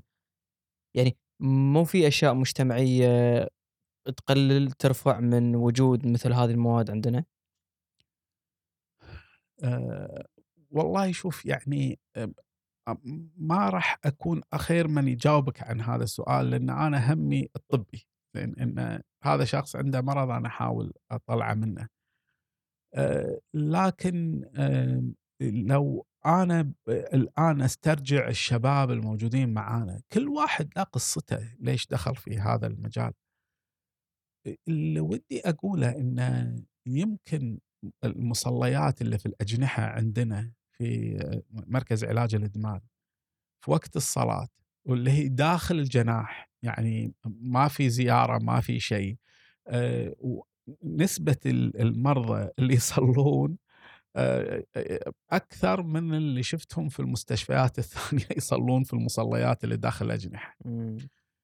آه، 90% من هؤلاء الشباب جايين من أسر كريمة محترمة أخلاق عالية الأسر محترمة متدينة آه، آه، أسر كويتية ليش هذا راح للإدمان؟ آه، كثير من الأسر تلقى مثلا فيها سبع ثمان أفراد آه، أبناء. ستة سبعة منهم هذا دكتور وهذا مهندس وهذا مدرس وهذا تاجر وهذا قاضي وهذا آه، هذا بالذات اللي راح في اتجاه الإدمان فلو كان نقص الوازع الديني ليش؟ شلون الأسرة هذه اللي طلعت كل هؤلاء بهالقدرات والإمكانيات والعطاء في المجتمع ليش هو هذا اللي دخل؟ ما تدري شو اللي صار شنو اللي حدث. هذا لا يعني إن في بعض الحالات الأسرة كان لها دور في انحراف الابن هذا لكن هذا الشخص مو الكل ما أقدر أعمم. الوازع الديني آم، آم، ك- في مرضى عندنا يعني إحنا نعرفهم من سنين وبنين. يو أو آخر يوم في آه، شعبان آه، يدخلون آه، آه، المستشفى يجيك المستشفى يقول لك دكتور تكفى الله يرحم والديك لا تردني أنا جاي أبي أصوم رمضان. زين. وياي بهالهدف هذا يبي يصوم رمضان. صحيح 30 رمضان هو بيطلع عشان يرد يتعاطى لكن هو جاي بهدف صيام رمضان. هذا قيمة رمضان عنده. عفوا دكتور بس ما كلهم عندهم الحرية بأن يخرجون متى ما يبون ولا؟ بعد ما تنتهي الأعراض الانسحابية عنده حرية الخروج متى ما يبي. ما في ما عندنا إلزام. فكرة الإلزام أكبر خطأ ممكن تسويه في ال- العلاج السلوكي، يعني أنا أقول لك على شغلة آه، ال- ال- التحذيرات على آه، علب السجاير يعطي السجاير آه، إيش اسمه ال- ال- ال- التدخين السبب الرئيسي للوفاه، التدخين السبب الرئيسي للسرطان، التدخين لسبب رئيسي. ما راح أقول إنها ما أثرت اطلاقا بس مو أنا اللي بجا بسال حضرتك يعني محمد كم تتوقع نسبة اللي ترك التدخين صفر أتوقع صفر صفر. أنا من جيل قبلكم بكثير يمكن جيلين قبلكم كان صوت أحمد سالم رحمة الله عليه ما زال في بالي وهو أحمد عبد العال رحمة الله عليهم الاثنين من يعني رواد العمل الإعلامي في الكويت كانوا يطلعون يقول قلبك شرايينك وصوت القلب بوم بوم بوم قلبك شرايينك تعاني آثار التدخين. ننصحك بالامتناع عنه. كم واحد واحد. يعني آه، حتى إن في نكتة آه، يعني طلعوها أعتقد لبنانيين. إن واحد وزوجته راحوا الصيدليه أو راحوا بقالة ف قال- يعني قال لها آه، آه، آه، تزوجت؟ قال إي والله هذه زوجتي تونا إحنا متزوجين. قال مبروك وكذا. بقالة اللي بالفريج فيعرفون بعض السوبر ماركت يعني. قال مبروك وكذا. قال الله يخليك أبي آه، علبه سجاير فعطى قطي سجاير فمكتوب عليه يعني التدخين سبب رئيسي للأمراض الجنسية. قال لا الله يسامحك يعني أنا توني متزوج وكذا معطينا عطنا يعني قطي ثاني. قال له في هذا مكتوب عليه سرطان. قال اي كله واحد عطنا عطنا السرطان زين. فهذه قضية ال- التهويل أو الإجبار ما تحقق. آه، تغير يعني آه، أهلنا آبائنا كذا اللي عنده السكر زين إيش كثر الطبيب يحذره؟ يا أبو فلان شو اسمه التمر آه وقت السعمران والبرحي جاي تقول لي لا تأكل تمر. باكل تمر وبعدين يصير خير يعني. فهذه القضية قضية الإجبار لا تغير سلوك. ما يعني لذلك مثلا ابن القيم يوم يتكلم عن التغيير الس- السلوكي إيش قال؟ قال للمؤمن جناحان يطير بهما ها؟ جناح الرغبة وجناح الرهبة فعملية الموازنة هذه هي اللي تحقق هذا الشيء يعني فأنا يعني في واحدة من الجلسات العلاجية عندنا في الإدمان نسميها آه، اللي هي آه، يعني آه، ال- القاع شنو معناتها إن المريض نتكلم معاه عن قاعة القاع اللي وصل له كثر هو انحدر في الحياة الاجتماعية نتيجة تعاطي المخدرات. هذا نوع من الإجبار نحن نحسسه بألم ال- اللي أنت وقعت له. لكن في نفس الوقت إحنا ما نبي نعلمه جلد الذات لأنك أنت إذا ظليت تجلد ذات تجلد ذات توصل إلى لحظة بس خلاص عاد يعني إيش بسوي؟ ما أقدر أسوي شيء آه، خل آه، يعني الأمور آه، بس مليت بسوي اللي أنا أبي انتهينا هذه مهمة إن أنا يعني ما أقسي عليه لحد درجة اللي هو يبدي يقسي على نفسه ونفقد بالضبط. العلاج إي يفقد يفقد الأمل ما مني فايدة يعني خلاص فاذا أنا وصلت درجة اليأس ليش على أفكر إن أنا أتوقف عن تعاطي المخدرات؟ لها مراحل عفوا دكتور إنه آه، يعني شلون هذا موضوع ال- ما أدري الدنايل إن أنا والله أت- آه، آه، شنو هذا شو اسمه؟ إنكار الإنكار عفوا إيه. الإنكار إن أنا أنكر بعدين أتقبل بعدين ما أدري إذا إذا ال- ال- اللي يتشافون من الإدمان عندهم مراحل شي تقسمونها فيهم طبعا طبعا يعني شوف مو بنفس هذه لكن إحنا عندنا خمس مراحل في التعافي. آه، يعني آه أنت وبعدين ترجموا على كيفكم. المرحلة الأولى نسميها مرحلة ال pre-contemplation زين. إي، الوصف أهم من الاسم. pre-contemplation أنا ما عندي مشكلة. زين. وأنا مو مدمن أساسا. أتعاطى مخدرات لكن أنا مو مدمن. وما عندي مشكلة وأنا وجودي أصلا عندكم مركز العلاج الإدمان غلط. بتيجي بعدها مرحلة ال contemplation okay أنا الفترة الأخيرة يمكن فقدت السيطرة شوية يعني بس أنا ترى قادر على إني أسيطر على الموضوع وما أحتاجكم في شيء. بعدين تجي مرحلة ال preparation stage لا أنا فاقد السيطرة على مرضي هذا ويعني وأحتاج المساعدة. وأعتقد إنكم ممكن تساعدوني. هني يبدون يزورون المستشفى؟ أه، هو يعني ممكن لنا في مرحلة ال pre-contemplation جايبينه غصب. أه، مرحلة ال contemplation جايبينه غصب. زين. مرحلة ال preparation stage في الغالب هو يصلها داخل المستشفى يعني يكون واصل لنا في ال contemplation stage تكلم مع الأخصائي النفسي شاف الطبيب بدينا نعرض عليه خدماتنا شاف أحد ربعه المتعافين قال كلمة. وراح أقول لك قصة في هذا المجال يعني. آه، فيت ممكن تشجع يدخل في ال preparation stage ال preparation stage أو مرحلة الاستعداد هذه هي المرحلة اللي يبتدي يسمع لك. يبتدي يعني ممكن يسمع منك شيء. بس خل خلينا على ال preparation عبد الله بس دقيقة تعدل المايك. بس تفعل شيء. لا لا هذا بس تمام تمام. خلنا خلنا ما راح أقطع تصوير ترى داير إيه. preparation إيه. إيه. لا لا عادي. اسلم كنا بال preparation صح؟ إي نعم. تفضل. فمرحله ال preparation stage ممكن يسمع لك تمام بعد مرحلة ال preparation stage تجي مرحلة ال action stage أو المرحله العملية أو مرحلة العطاء هني أنا عندي مشكلة فاقد السيطرة عليها وأنا مستعد أسوي كل ما توجهوني له عشان أخرج من هذه المشكلة بعدين ال يعني ال- المرحلة الأخيرة مرحلة ال maintenance stage أنا سأستمر أفعل ما هو مطلوب مني حتى أستمر في التعافي. هذه مراحل ال- التعافي. آه، اللي لازم نعرفه إنهم مو مراحل خطية يعني مو المريض راح يجيني في ال pre-contemplation stage بعدين أنا أقول له يلا باكر أنت ترى في ال contemplation stage فراح ال contemplation stage وبعدين يلا ترى عقب باكر أبي أشوفك في ال preparation stage راح ولا أطق أطراق ولا زين ويروح يعني. أنا دائما أقول لهم أنا أتمنى لو عندي عصا موسى يعني أوقف عند باب المركز كل يوم الساعة 7 الصبح ومرروهم علي وأنا أطقهم وكلهم يتعدلون. لكن هي مو كذي يعني مو مرحلة خطية. يعني ممكن يجي لنا واحد في مرحلة ال pre-contemplation stage شيء صار وراح أقول لك قصة ما أبي أنسى إني أقولها. شيء صار زين.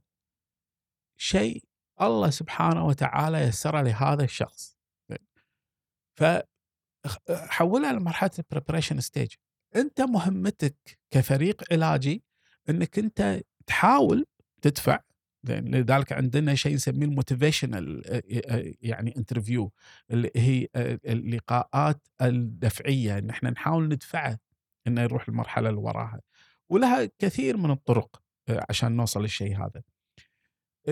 المهمة الأهم بالنسبة للفريق العلاجي إني ألقطك يوم ما أشوفك في ال preparation stage أنا على طول جاهز. اخذك هني هني وأبتدي أشتغل معاك بشكل مكثف.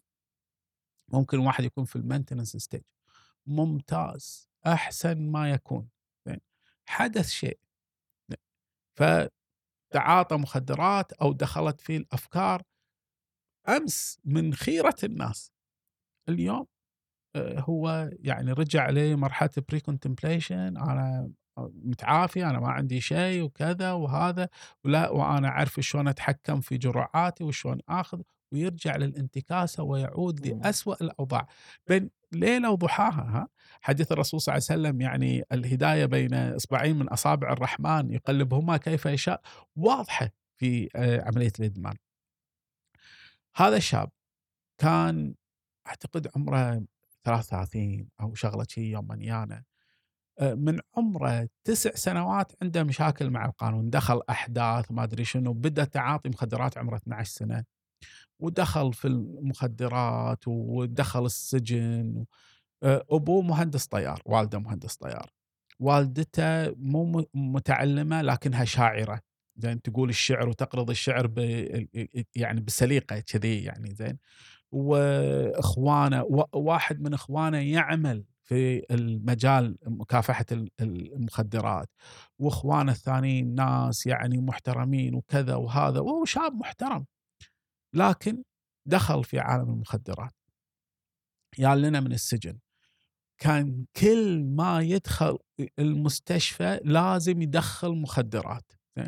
ويخلي الجناح كله يتعاطى هو ما يتعاطى زين. إي نجي الصبح يا فلان أنت اللي مدخل مخدرات مو أنا. يا أنا حللني يبغى ندري ان تحليلك ما في شيء زين.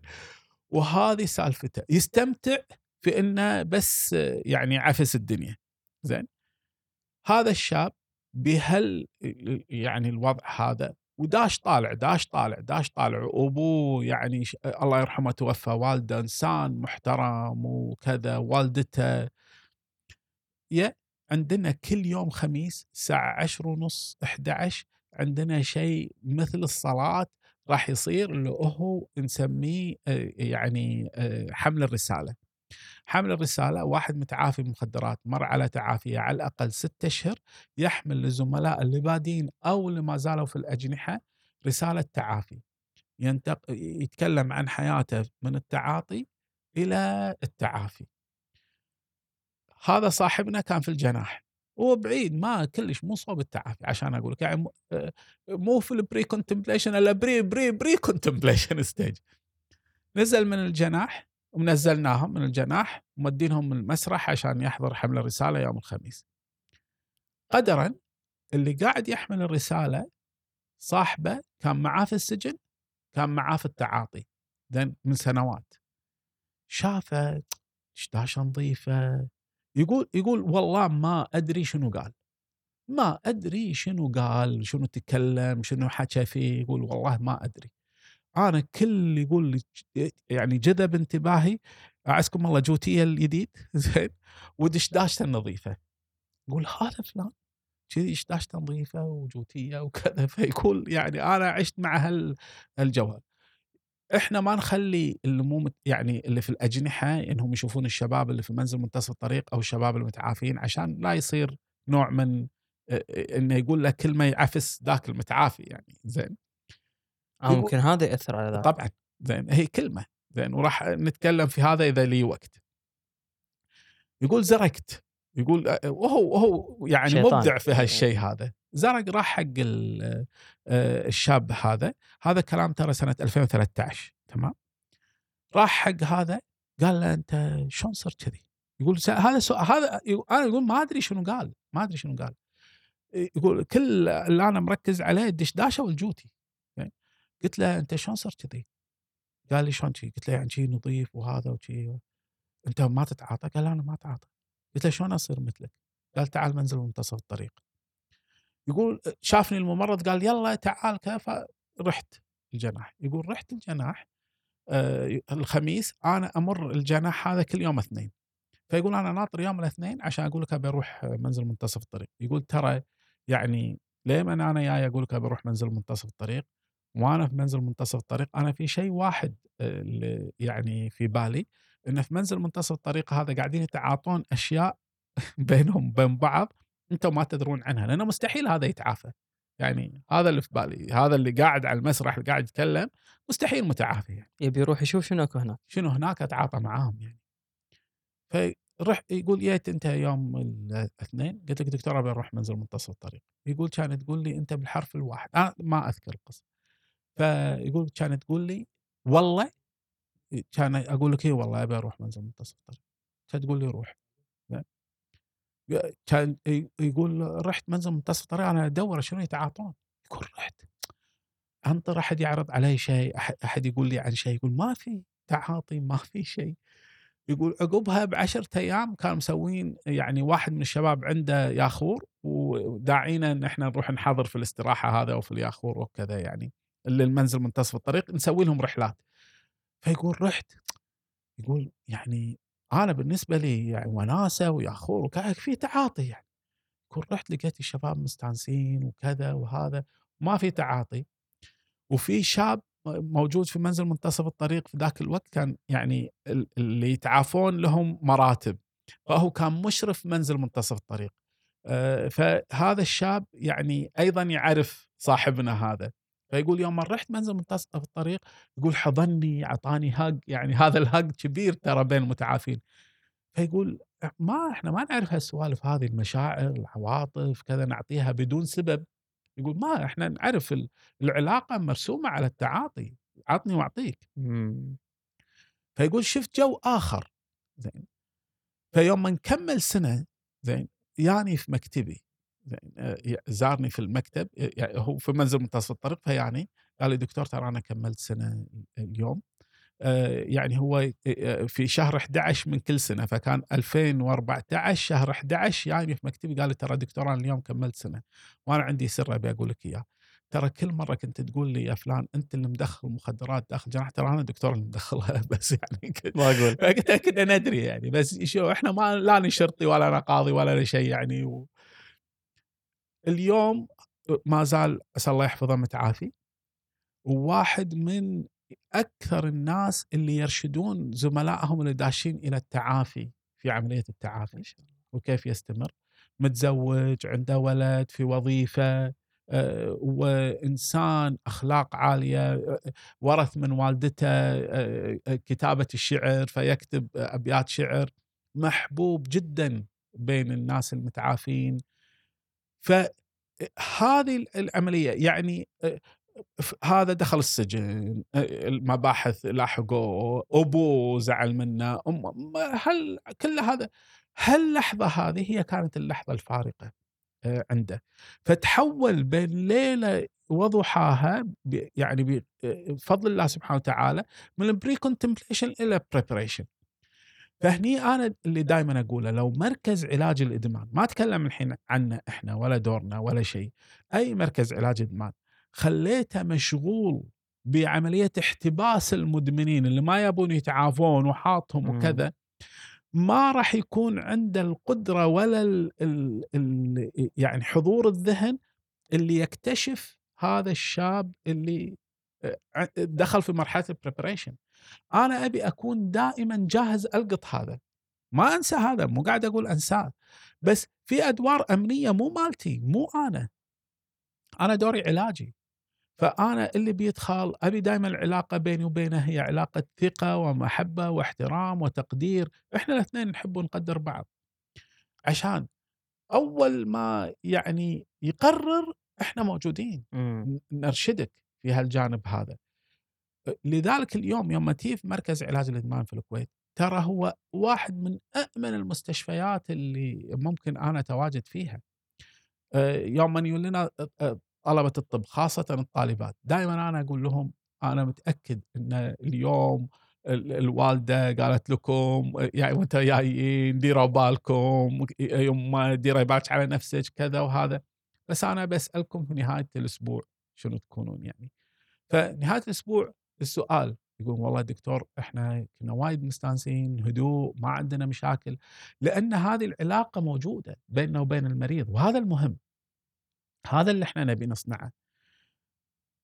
نحتاج إلى مكان احتجاز كذا ما ما أدري. يعني هذا هم آخر جهات أخرى لابد إنها تكون مسؤولة عنه. لكن أنا أتكلم عن العلاج لابد أن يكون في هذا النوع من الهدوء والراحة والاحترام. وشخص قابل إنه يكون موجود معك. بالضبط. بس أنت مساء قلت كلمة إن الكلمة شو ممكن تأثر من شخص ما زال مدمن على شخص متعافي قلت بترد لها؟ هذا اللي هو خالد أنا قلت اسمه كان. شيل هذا شيل هذا لا لا مو مشكلة في مليون خالد عندنا في المركز. لا لا يعني هذا شلون يوم من شاف الشخص هذا شلون تغير؟ إيه. هي لحظة.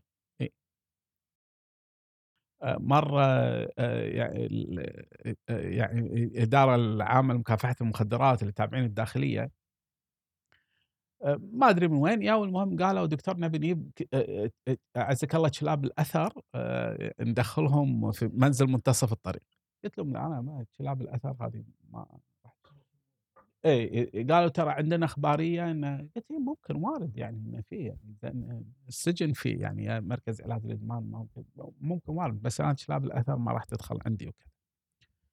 فقالوا دكتور ترى إحنا عندنا الإخبارية تقول في منزل منتصف الطريق فيه زين. ويعني هذا كان هم كبير الحمد لله اليوم الأمور هادية جدا مع الداخلية لكن في هم كان عندهم إنه يصير لهم نوع من التدخل أو السيطرة في داخل مركز علاج الادمان. فيابوا فيا مدير إدارة مكافحة المخدرات ذاك الوقت يعني ويا في المكتب عندي وقال الدكتور ترى فناديت مشرف منزل منتصف الطريق وهو شاب متعافي فقال له قال له ما عندنا شيء قال له شلون يعني أنت؟ قال له صدقني أنا أحسن من أعزك الله كلاب الأثر مالتك هذيلا لو شفت واحد متعاطي راح أعرف إنه من شكله راح أعرف وأعرف المادة اللي ماخذها. كلابك هذول ممكن يكونون مدمنين من الشم ما يعرفون أنا أطلعه لا تحاتي ما في أحد عندنا. فقال كيفكم؟ مشى فقلت له فلان انت تدري إيش قاعد؟ أقول والله دكتور أنا على بعد 50 متر أقول لك إذا متعاطي ولا لا. إيه لا لا كمل كمل اسمعك أنا. اي ف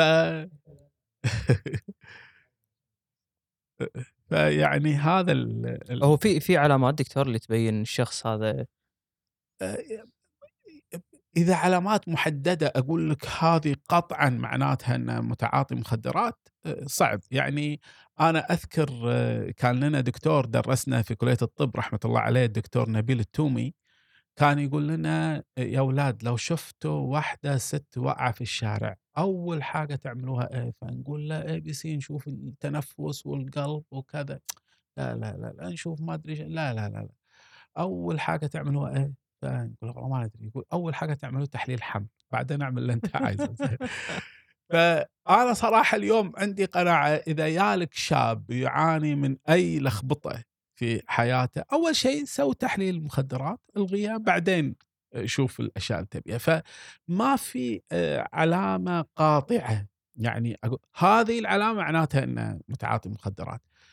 لكن في أشياء بشكل عام يعني إذا بديت أشوف تغير في سلوك الابن هذا من شاب هادي كذا إلى علاقته بإخوانه بامه وابوه بدا يصير فيها نوع من الشدة الفظاظة عدم الاحترام عدم التقدير. لابد إني أنا أتساءل ليش؟ مو بالضرورة ترى يكون مخدرات. بعض ساعات إذا هو يعاني من اكتئاب ولا من قلق ولا من أمراض نفسية عنده فصام راح يكون نفس الشيء. لكن إذا شفت هذا لازم أتساءل. ليش؟ إذا بديت أشوف في فقد في الفلوس في البيت. زين يعني والله في 10 دنانير اختفت بعدين 20 دينار اختفوا بعدين والله أه، قلادة الأم راحت بعدين تركيه الأخت راحت. لازم شو اللي قاعد يصير. هذا الابن أو البنت في عفسة في حياته نومة طريقة نومة طريقة تعامله أه، أداء الدراسي سواء في المدرسة في الجامعة أه، تغيبه عدم حضوره عدم تواجده الذهني أه، الشيء الأكيد إذا لقيت في غرفته أدوات تعاطي هذا هني الشيء القاطع. لكن كل هالأشياء هذه بس لها ادواته يعني؟ أه، يعني مثلا إذا الشابو لا أدواته في التعاطي ال- الهيروين لا أدواته في التعاطي هذه الأشياء أو- أو لقيت المواد نفسها اكياس صغيرة فيها مواد لقيت كذا زين. ف يعني هذه العلامات القاطعة على وجود مشكلة. لكن كل الأشياء هذه ممكن تدلل على وجود مشكلة بس أكثر شغلتين السلوك والصرف. نعم والنوم. شلون النوم؟ إنه انقلبت حياته نايم طول اليوم قاعد الليل ينام شوية ينام وايد. هالأمور هذه كلها تعطي علامات. مم. ب- تحاتي دكتور يعني إذا دشت عليك حالة تقول يعني إن شاء الله ما يكون مدمن على هذه الشغلة لأن هذه الشغلة قد تكون الأصعب. آه، لا يعني أنا أعلم إن هذا في الإعلام يقولون هذه المادة ما في شك إن بعض المواد تعفس ال chemical يعفس الشبو يعفس بس إحنا اليوم عندنا المادة ما تشغلني. المدمن على الحشيش مثل المدمن على الهيروين مثل المدمن على الشبو صحيح إن المواد لها متتابعاتها الصحية لكن من حيث الإدمان آه، ال- كله واحد هم نفس الشيء يعني من حيث الأثر والمتتابعات آه، كلهم راح يفقدون أسرهم بسبب تعاطي المخدرات الحشيش والهيروين والشبو وال chemical وكل شيء. لو مدمن الماي ممكن يوصل ناس. كلهم راح يتعرضون للمساءلة القانونية كلهم راح يدخلون في مشاكل مادية كلهم راح يدخلون في مشاكل أسرية. فالادمان إدمان. إحنا نتعامل اليوم مع ال- الإدمان وليس مع المادة. كلمة الإدمان. مع مرض الإدمان. بس ي- ممكن يعني لما تقول إذا أنت ساعات تقول أنا أتعامل مع الأدمان يصير شخص يصير والله أنا مدمن سجاير فرضا ولا مدمن مدمن شغلة بس أقصد في ليفل اللي أنا أقبلك أنت لازم تكون فرضا هذه المادة وفوق عشان بس شنو شنو تع... الإدمان على أي مادة ولا على مواد معينة؟ آه، شوف في مواد المجتمع قبلها فهي لا تعد في الإدمان. سجاير فرضا؟ سجاير قهوه فهذه الأشياء إدمانية آه، لكن المجتمع قبلها يعني لازم نعرف ترى كلمة قهوة الكلمة قهوة باللغة العربية تعني الخمر؟ فيقهي يعني يسكر. زين. فالقهوة هي الخمر. وسميت ذلك لأنهم شافوا لها أثر على الإنسان. يعني اللي يشرب القهوة يعني راح يأثر على نومه. يأثر على يعطيه نشاط ولذلك هي كثير ارتبطت بشعائر الصوفية. يعني يقال بأن حتى نحن نقول قهوة شاذلية يعني يوم تكون صفرة وكذا فهي نسبة إلى الشاذلي أحد أئمة الصوفية. فلأنهم شافوها إنها يوم من يشربون يقدرون يسهرون ويقدرون يتعبدون الله ويقيمون الليل وأذكارهم وكذا والسلوكيات الصوفية هذه اللي, اللي تصير. فالقهوه في سنة 1817 حرمت في في الحجاز في مكة. صح. وكان يعزر من يشرب القهوة وأغلقت المقاهي. وانتقلت الفتوى إلى الدولة العثمانية ونادوا الأطباء ونادوا علماء الدين ونوقشت القضية في الدولة العثمانية منعتها في إسطنبول ومنعتها في مصر ومنعتها في الحجاز لأنهم كانوا يعني صارت صدرت الفتوى بعدم جواز شربها ولا التعاطي معها خاصة إن المقاهي بدأت تطلع والمقاهي بدا يصير فيها نوع من اللهو معازف وكذا فربط هذا بهذا. فنفس اللغط صار على القهوة لكن قبلها المجتمع فخلاص اليوم يمكن كثير من المتدينين وكذا وهذا قعده القهوة وكذا وهذا بالعكس يشوفونها مرجلة يعني زين وأدوات القهوة وكذا لأن المجتمع قبلها. السجاير نفس الشيء. السجاير نفس الشيء. يعني بالكويت كان الوالد رحمة الله عليه كان دائما يقول لنا يا شارب التمباك شاربك ما طال مو طال شاربك يد قمونه ما أنت ريال يعني زين العلامه الشارب كان واحد من علامات الرجولة في ذا إذا تدخن سجاير بنشيلك شواربك يعني لهالدرجة. اليوم أوكي مو مقبول ما زال يعني في عرفنا أن ادخن قدام أبوي وكذا لكن ما حد راح يسوي لك شيء.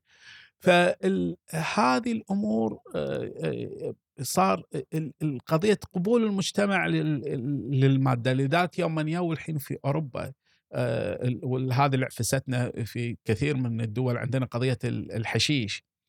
يوم من يو يقبلونها لنا قال لك يا عمي لا تعورون راسنا بالحشيش إحنا نبي نصيد الأشياء الأهم. فقن النوم والحشيش أحسن من الخمر. وإحنا سامحين بالخمر. خلونا نسمح بالحشيش. وهذه هني الناس اللي ما تفهمها يقول لك شوف كانوا سمحوا فيه لأنه مو مضر. لا يا حبيبي مو مو مضر. هم قالوا أقل ضرر من الخمر. زين لكنه مضر وعليه إدمان مو الخمر عليه إدمان وسامحين فيه. فهذه المقارنات هي اللي مو مالتنا. لكن ليش هم سمحوا فيه وأنتم مسامحين فيه؟ سمحوا فيه لأنهم قال لك بس يعني خلنا بالعكس تعال خله تجارة. واخذ عليه ضرائب وأربح مثل ما أنا قاعد أربح من آه. الخمر هم المجتمع تفكر بالمال أقل المصاريف انه إيه. ما أقعد أدورهم وأحاول إني أقبض عليهم بالمقابل ضريبة على التجارة بالضبط. نفسها بالضبط ولذلك يوم يقول لك الحين يوم ما نسمحوا بالمخ... بالحشيش قلت الجريمة اللي لها علاقة بالمخدرات لا قلت الجريمة المتعلقة بالحشيش لأنها ما عادت جريمة لكن هل يوم ما نسمحوا بالحشيش قلت الجريمة المتعلقة بالهيروين ولا متعلقة بالكوكايين؟ ما قلت. فهني هذا الأشياء المو مفهومة عند الناس. هل يوم ما نسمحوا بالحشيش إنه أصبح موجود اليوم ما في عاد مدمنين لهم علاقة بالحشيش؟ لا بس موجود لكنه مثل المدمن على السجاير ما حد يحاسبه. في ال documentary الآن فيلم وثائقي موجود في النتفلكس يتكلم عن إن إحنا لابد إن نسمح بال magic mushroom وال LSD وال LSD اللي هي الحبوب اللي تكون في دفعة قوية من الإعلام إن هذا شيء مسموح فيه وطبيعي و... فطيب يعني يوم أن يوافقون عليه بعد إحنا لازم يعني نوافق عليه. فهذه قضايا المخدرات مثل ما ذكرت لحضرتك في البداية هي عالم متغير. إذا قبل المجتمع شيء فانت ما راح خلاص ما أصبح التغى دورك دورك العلاجي. أعطيك مثال آخر في الطب بعيد عن المخدرات لكنه في مجال الطب النفسي. في الستينات اللي كان يعا... اللي يقول أنا شاذ جنسيا أو كذا كان يعزر ويعاقب في أوروبا وفي أمريكا وكذا بل كان في برامج علاجية لهم. اليوم ما يدخلون في هالمجال لأن المجتمع قرر إنه يقبلهم. زين بغض النظر شنو اسبابهم يعني. فهل هذا معناته إن هذا مو اضطراب؟ هو ما زال اضطراب من وجهة نظري الشخصيه لكنهم اقبلوا كيفهم. زين. فهذه الشغلة اليوم المجتمع يقبل الطب من أكثر الأشياء اللي تتأثر بالمجتمع ووجهة نظره خاصة الطب النفسي. أنا تسمح لي أنت طلعت برا الموضوع بلحقك شوي ونبرد إيه. بس من ساعة أنت يعني على الأقل أعطيت وجهة نظر أو رأيك أنت ليش بأنهم أقبلوا بموضوع الحشيش؟ الدفعة المثلية هذه عندك فيها وجهة نظر؟ أنا ان محيرتني قلت دام انت صارت فيها؟ يمكن عندك شيء ما عندك شيء رد على موضوعنا. أنا اليوم أقول إن التطرف والعنف الذي تتعرض له المجتمعات من مجتمع المثليين هي أخطر من التطرف الديني اللي صار سواء المسيحي أو المسلم على العالم كله. حديثا في في أوروبا إذا أنت شخصية معروفة أو لك مكانة سياسية أو تجارية في المجتمع وأعلنت علانية رفضك لحقوق الشواذ في المجتمع البنوك تحاربك تلغي لك حساباتك تواجهك ما تقدر تحط فلوسك في أي بنك البنوك تبتدي ترفضك. وتصير عليك حرب إعلامية وتشويه وكذا لأنهم لوبي وخلني أقول أكون صريح اشتغلوا صح في كيف يوصلون الشغلة هذه. وبسرعة فجأة يعني. مو لا ترى مو فجأة هم اشتغلوا عليها سنين طويلة الآن بدوا يجنون الثمرات. صراحة أنا أتكلم الآن عن نفسي. أنا مو يعني حزين جدا أو مو متضايق جدا من قوتهم في الفترة هذه لأن نتيجة قوتهم هذه أحيت العملية المضادة. اليوم منو كان يتوقع في أمريكا بشكل علني يطلع الناس ال standing up comedies يطلعون يوقفون ويضحكون على السالفة هذه. ممثلين قاموا يطلعون يتكلمون ويستنكرون الشغلة هذه يعني. منو كان يتصور هذا؟ لكن اللي أدى إلى وجود هالحركة هذه القوية اللي بدأت تظهر الآن هو الهجمة القوية أيضا من الطرف الآخر. لكنهم اشتغلوا سنوات طويلة على تقديم نفسهم. يعني هذه مسيرات ما أدري في أي شهر أعتقد شهر ستة عندهم مسيرتهم للشواذ من من متى؟ يمكن من 20 30 سنة.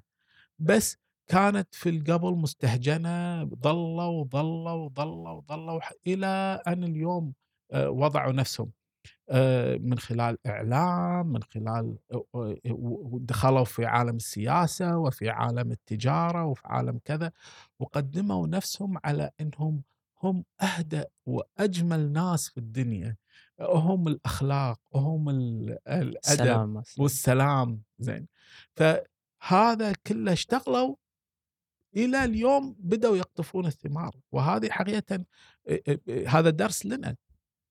إن إحنا إذا نبي نسوي شيء لابد نخطط له صح. ما في شيء راح اليوم أبي اليوم بحصل على التغيير اللي أبي. مو إني أقول خلينا نتعلم منهم ولكن خذينا الطراق خلينا نستفيد منه. يعني على مستوى المجتمع. إي أنا بس أنا ماني فاهم أنا ليش يعني ليش ليش طرحت الموضوع؟ لأن اللي أنت قلته بموضوع ما يخص مخدر الحشيش فرضا بأن هو بالنسبة لهم في مربح مادي. يعني أنا هذا المجتمع ما أعتقد إنه يدفع بأي شيء إلا إذا كان في مربح مادي بالنسبة لهم. فقاعد بيني وبين نفسي أقول هل هم بي- بيفتحون سوق جديد؟ يعني ليش هالدفعة هذه بهالشكل؟ شيء غريب صراحة. والله ما أدري يعني بس آه، آه، في آه، أنا يعني أبي أحاول أتخيل العالم لو استمرت هذه الحركة بهذه القوة بهذا الانتشار آه، خلال آه، لأن من من فترة أيام قليلة بدأ ينتشر واتساب آه، يوصلك إن في اليابان مع شركة ألمانية اليابانيين مع شركة ألمانية بدأوا الآن يسوون تجارب في إنتاج الأطفال صناعيا يعني. آه، ياخذون حيوانات منوية وبويضات ويتم مو ما يحتاجون إلى رحم قاعدين يسوون رحم صناعي وهم بدأوا يوصلون إلى درجات يعني متقدمة. فأنا أقول هذا ال- الأمر أو هذا ال- ال- الدفع بهذا لأنهم متوقعين إن خلال فترة قليلة راح يكون في مشكلة في أعداد الناس في المجتمع لأن قاعدين يدفعون في زيادة أعداد ال- مثليين. المثليين. لدرجة إنهم قاعدين يقولون بأن المثلية هي الأساس. آه، يعني هم يقول لك يعني أنت straight وهذا gay لا لا من قال لك إن ال straight هو الصح؟ لا لا ال straight هو الغلط. زين.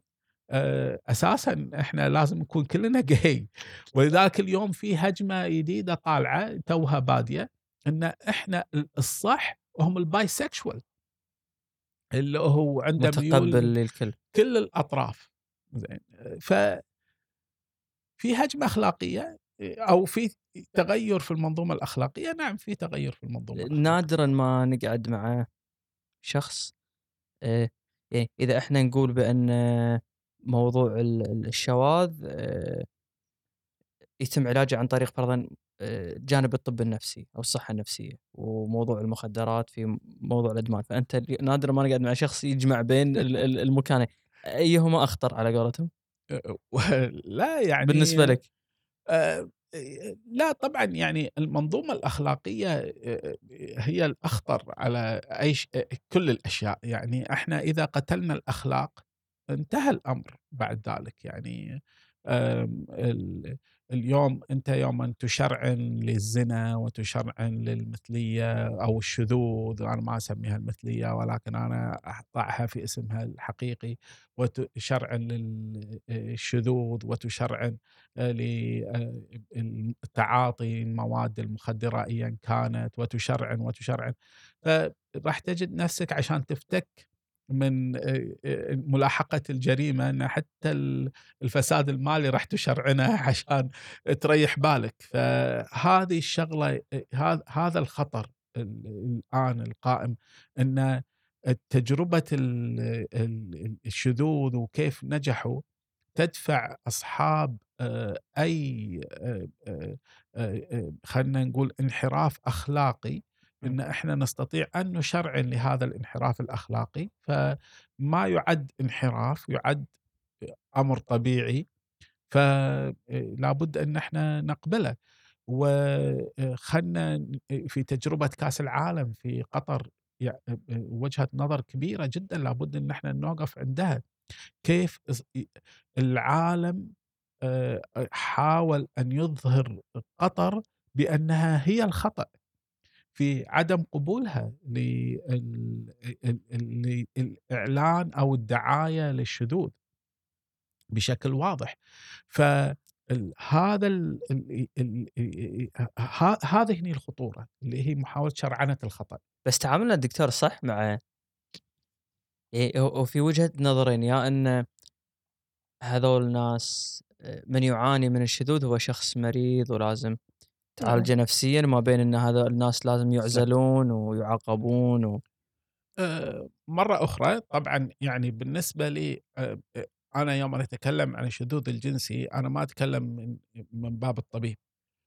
لأن في الطب إحنا ما نشوفه مرض. مو معنى أن الطبيب ما يشوفه مرض يعني أنه يقبله. لا في فرق مو عندي علاجه. فبالتالي ليس دور طبي ليس دور الطبيب النفسي التعامل معه. أنت لابد أنك تضع لك منظومة للتعامل معه. آآ الطبيب النفسي أمّا يقول مو دوري مو معناتها بالضرورة يكون قابل، إي نعم في أطباء نفسانيين قابلين، نعم ما عندي مشكلة، لكن أ مو معناتها إن كل الأطباء النفسانيين قابلين هذا لأ، إمم. أ أنا المنظومة الدينية هي اللي تحدد لي شنو الصح والغلط في سلوك الناس، ف لا أنا واحد من الناس أرفض، لكن مو أنا اللي راح أقبل علاجه، مو عندي علاج. آآ الآن ال آآ كيف يكون الحل؟ آآ مرة ثانية مو هذا مو شيء كذي يعني أ هل العقاب ممكن يكون الحل؟ أحطه بالسجن يكون الحل؟ آآ ما أعتقد، بس ما أدري، ما أقدر أجاوب صراحة. أنا بس بارجع حق اللي متعافين من الإدمان، ال المجتمع ما أدري إذا أفضل كلمة نقول يسامحهم والّا يغفر لهم والّا هو سِر كبير لازم يحملونه طول حياتهم؟ آآ أولًا إحنا يعني في اتفاق بيننا وبين ال المريض إن ال عدم فضح سريتك، آآ أنت مو مطلوب منك تقول إن أنا كنت مدمن مخدرات، لكن السرية يعني ضرورية جدًا. آآ استعينوا على قضاء حوائجكم بالكتمان، حديث الرسول صلى الله عليه وسلم آآ يقول النكتة المشهورة يقول لك واحد آه، كان مدمن مخدرات وتعافى ومشى مع شباب دينين، كل ما يروحون مسيد يقولون له آه، يقولوا فلان هذا كان مدمن والحين تعافى يا فلان اطلع قول قصتك. ثالث شاي فطلع بع مل من السالفة بعد رابع خامس مسيد شا يقول لهم والله كنت متعاطي مخدرات والله ساتر علي، تبت والله وفضحوني هذيل الناس.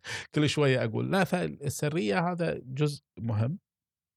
إنه يحفظ سريته وي ي ي يمشي في تعافيه، لكن إحنا عندنا في شيء مهم في الإدمان إن إحنا نقول ال المدمن يتعامل مع اليوم بيوم، إمم. أنا اليوم متعافي آآ وخ ماخذ قرار بالتعافي، لا تسألني عن باكر، باكر راح آخذ له قرار قائم في ذاته.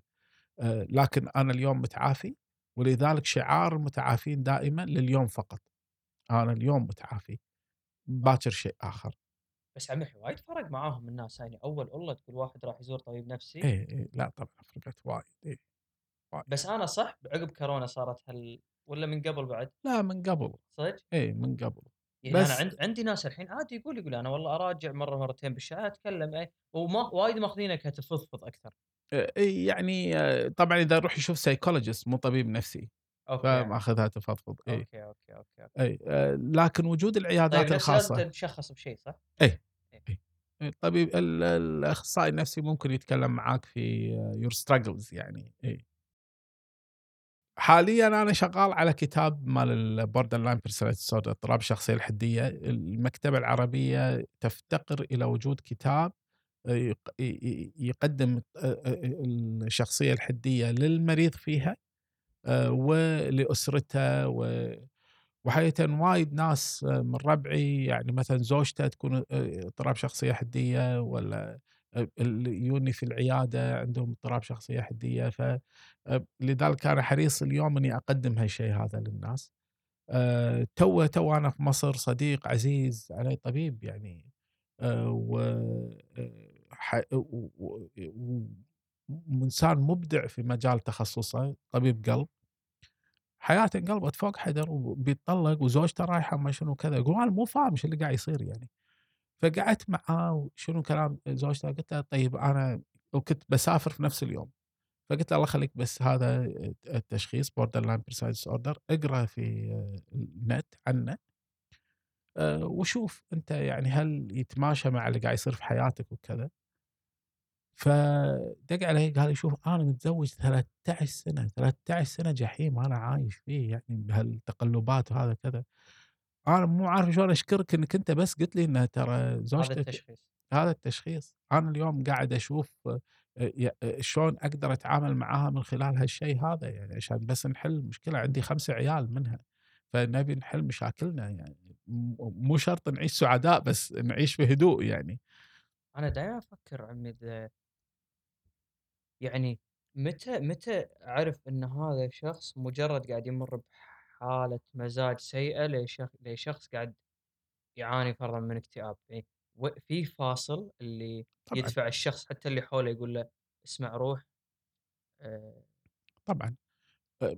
واحد من العوامل الرئيسية هو الوقت، يعني إيش كثر صار له يعاني من الشغلة هذه، هذا مهم جدًا بالنسبة لنا في التشخيصات. والشغلة الثانية اللي هي إيش كثر هالمشاعر أو هال ال الأعراض قاعدة تؤثر على مسيرة حياته اليومية. هذه الأشياء مهمة جدًا في عملية التشخيص. آآ ولذلك الطب النفسي آآ آآ هو ما يخالف أنا متحيز للطب النفسي، أنا أقول ما زال هو التخصص الوحيد ما زال أقدر أقول طب، الطب الكلاسيكال ال الحقيقي، لأن أنا ما عندي التحليل مختبر آآ والله باخذ دم وكذا وتطلع لي النتيجة والّا باسوي له أشعة ومن خلال الأشعة راح أثبت تشخيصي أو ألغيه. أنا أعتمد على ال الحوار والنقاش مع المريض وأسمع منه، لكنه في نفس الوقت هو ليس طب هلامي، يعني هو ليس تخصص هلامي كذي آآ كل واحد بمزاجه، لا، لا هو محدد وواضح، لكنه دقيق في إني أنا لازم أوصل للمعلومة من خلال ما أسألك وتجاوبني، ومن خلال ملاحظاتي لك خلال المجاوبة لي. آآ فكثير من الناس يقول لي والله زوجتي أو زوجي آآ يعاني من كذا، كذا، أقول لا، لأ لازم أشوفه.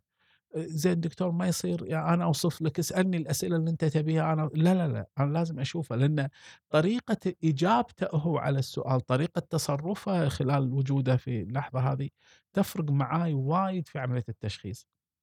كثير مثلًا أنت تسمع الشكوى من الأب، من الأم، من الزوج، من الزوجة، من أخ، أخت، صديق، أي شيء. وتصل إلى تشخيص معين قبل لا تشوف آآ الشخص. يوم ما تشوف الشخص خلال العيادة وتبتدي تسأله وطريقته في الإجابة وطريقته في تفنيد الإجابات أو كذا، تغيّر تشخيصك 180 درجة.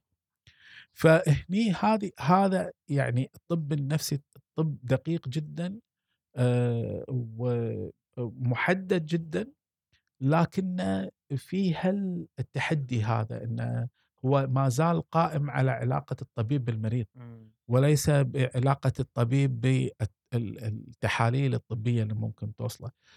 هذا مو معناته إنه ما في أحيانًا ما نعتمد على التحاليل، لا نحتاجها أحيانًا، ولكن حاجتنا لها وايد أقل من ال الأطباء الآخرين، أنا ما عندي تحاليل كثير للأمراض، ولكن إحنا نحتاج أن يعني نجلس مع المريض ونتكلم معه. فهو وايد محدد. القضيتين الرئيسيات هو الزمن، إيش كثر صار له يعاني، يعني مثلًا عشان أعطيك شيء واضح عندنا هو الحزن مثلًا إذا واحد فقد أحد عزيز عليه. عند عندنا شيء نسميه الحزن الطبيعي والحزن غير طبيعي أو الحزن المرضي. آآ واحد من الأشياء هذه اللي هو ال الوقت إيش كثر مر على الوفاة وإيش كثر آآ قاعد الآن صار له يعاني.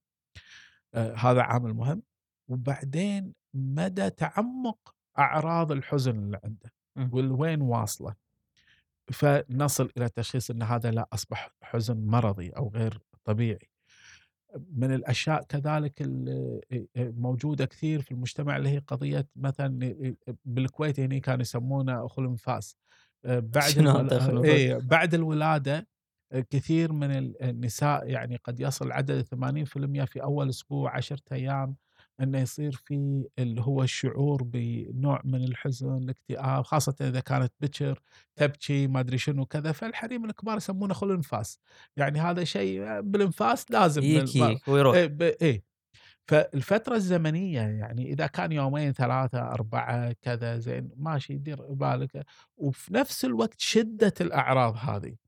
إذا كان والله بالليل تبكي شوية ما أدري شنو كذا خايفة هذا زين، فهذا ممكن أمشيه إنه هو هذا الأمر طبيعي يعني خلنا نصبر يومين 3 بعد، ولكن إذا كان م يعني الأعراض شديدة حتى لو كان يومين 3 لأ راح نوقف وراح ننتبه لهذا الأمر. إمم.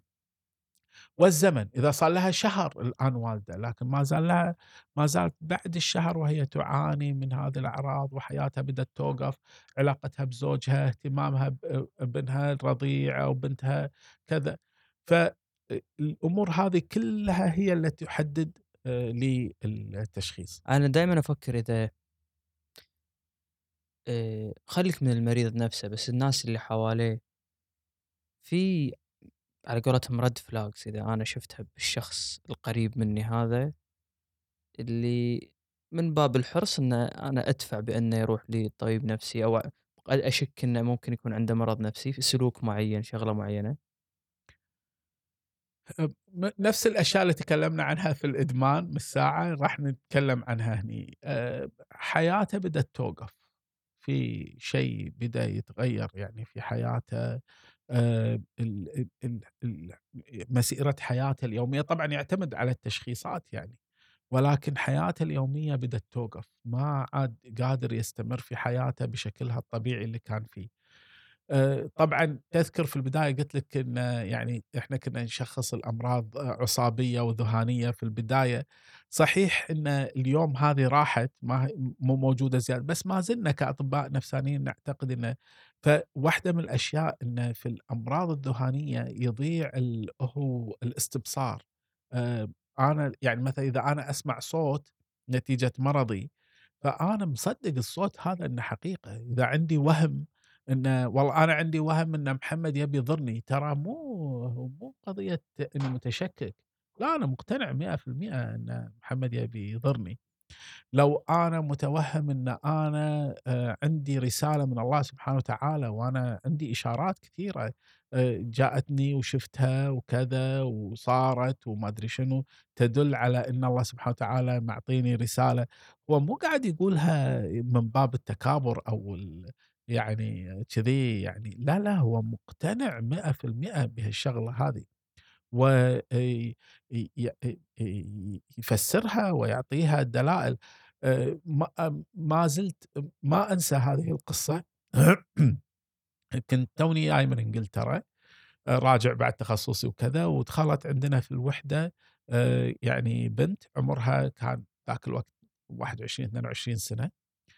ويت يعني وكانت عندها فصام وكانت تقول إن أنا نبيه فقلت لها يعني عفوا انت مسلمة؟ قالت هذا سؤال غبي أنت قاعد تسأله لا لا بس أسأل يعني إذا قالت طبعا مسلمة زين قلت لها آه يعني أنت هل إذا أنت مسلمة فهل أنت تؤمنين بأن الرسول صلى الله عليه وسلم آه، يعني نبي؟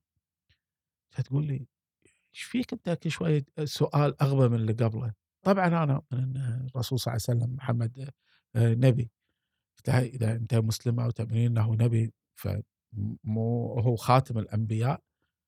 فضحكت كانت تقول لي يا عشان أنا قاعد أقول لك نبية تقول لي إنه خاتم الأنبياء. قلت لها إيه ما أدري إحنا المسلمين نؤمن إنه خاتم الأنبياء. كانت تقول نعم وأنا أؤمن إنه بعد خاتم الأنبياء بس هو خاتم الأنبياء من الرجال أنا مرة. زين. فهي لا تعطي هذه الأشياء من باب يعني استخفاف باللي قدامها أو لا لا هي مقتنعة بهذا. هذا المرض النفسي هذا فالاستبصار رايح. فما أنا ما أقدر إني أنا آه، آه، أدخل في عملية إني أنا بقنعها ولا ال reasoning معاها الإقناع وإن إحنا قاعد نتحاور وكذا. لذلك إحنا دائما نصيحتنا لزملائنا الجدد اللي يبتدون في هذا لا تدخل في قناعات المريض لا تحاول إنك أنت تواجهها لأنه راح تثيره. ولا تتقبلها بحيث إنه يعني آه، يطمئن إن أنت مصدقه في كل شيء أنت تقول له okay تمام يعني خلينا نشوف الموضوع هذا كذا. فلا تواجهه فيها لا تقعد.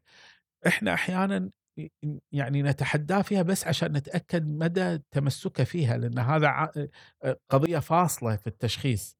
ولكن ما ندخل في تحديات كثيرة بس عفوا شلون تكون التمسك فاصل بالتشخيص؟ آه، إي يعني لأن إذا هو غير مقتنع بهذه الفكرة 100% فهذا يعني يحولها إلى شيء آخر تماما مختلف آه، ال- ال- الفكرة ذات القيمة غير ال- الوهم اللي هو مصدقة مصدقة على انه حقيقة لهم قيمة طبية مختلفة تمامًا يعني عندنا.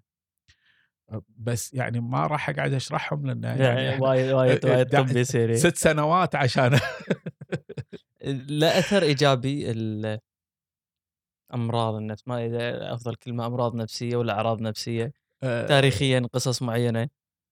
شوف في كتاب اقترح لي من أحد من الناس اللي أنا أفتخر بإني أنا يعني يوم كنت لي دور آآ إرشادي في حياتهم في مجال الطب النفسي والدكتور محمد سويدان، اقترح علي هذا الكتاب وبالفعل من اقترحه علي يمكن الآن ما أدري يمكن 10 سنوات ما أدري من متى اسمه Touched with Fire الممسوسون بالنار. هي دكتورة آآ أمريكية كانت تعاني من اض آآ الاضطراب الثنائي القطبية. وهذا المرض أثّر على حياتها الاجتماعية والمهنية وكذا، وكانت تأخذ العلاج وبعدين توقف توقف العلاج لأن ب يعني الرغم من أنها طبيبة نفسية لكن كانت ترى أن في هذا وصمة عار يعني، فكانت توقف الدوا وتدخل في انتكاسات. ف هذا الكتاب هو غيّر مسيرة حياتها ال المرضية أيضًا، إنها أصبح عندها قناعة لأ أنا ما فيني شيء، أنا صحيح عندي اضطراب هوس وجداني ثنائي القطبية أو مرض ثنائي القطبية، وغير كثيرين كان عندهم هذا المرض وكانوا مبدعين في حياتهم. الآن يوم نيجي إحنا نقول آآ الإبداع، شنو هو الإبداع؟ الإبداع إن أنا يعني أفكر خارج الصندوق آآ إن أ أأتي بفكرة تمامًا غريبة آآ في التفكير. المرض النفسي يعطيني هذه الأبعاد آآ في التفكير، يعني آآ يومًا أحد أنا صراحة ما أقدر أكون قاطع، ولكن يومًا أحد ييجي يقول لي مؤلف الStar Wars حرب النجوم هذا الأفلام وال الكرتونز والمجلدا والمجلات ال هذه ال الكوميكس اللي صارت إنه ما عنده مرض نفسي أنا ما أقدر أصدقه يعني.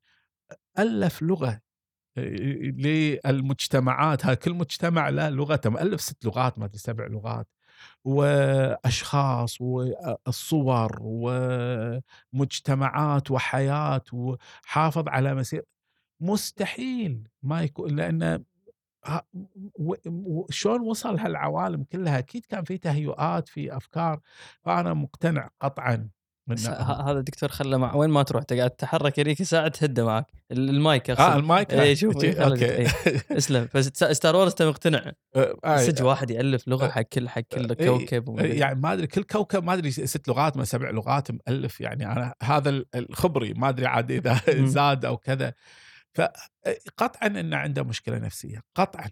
زين، فإحنا يعني يوم يعني مثلًا أ باتكلم عن آآ م مشاهير كثير يعني يومًا أنا أجي أتكلم عن فهد العسكر مثلًا وقصيدته كُفّي الملام.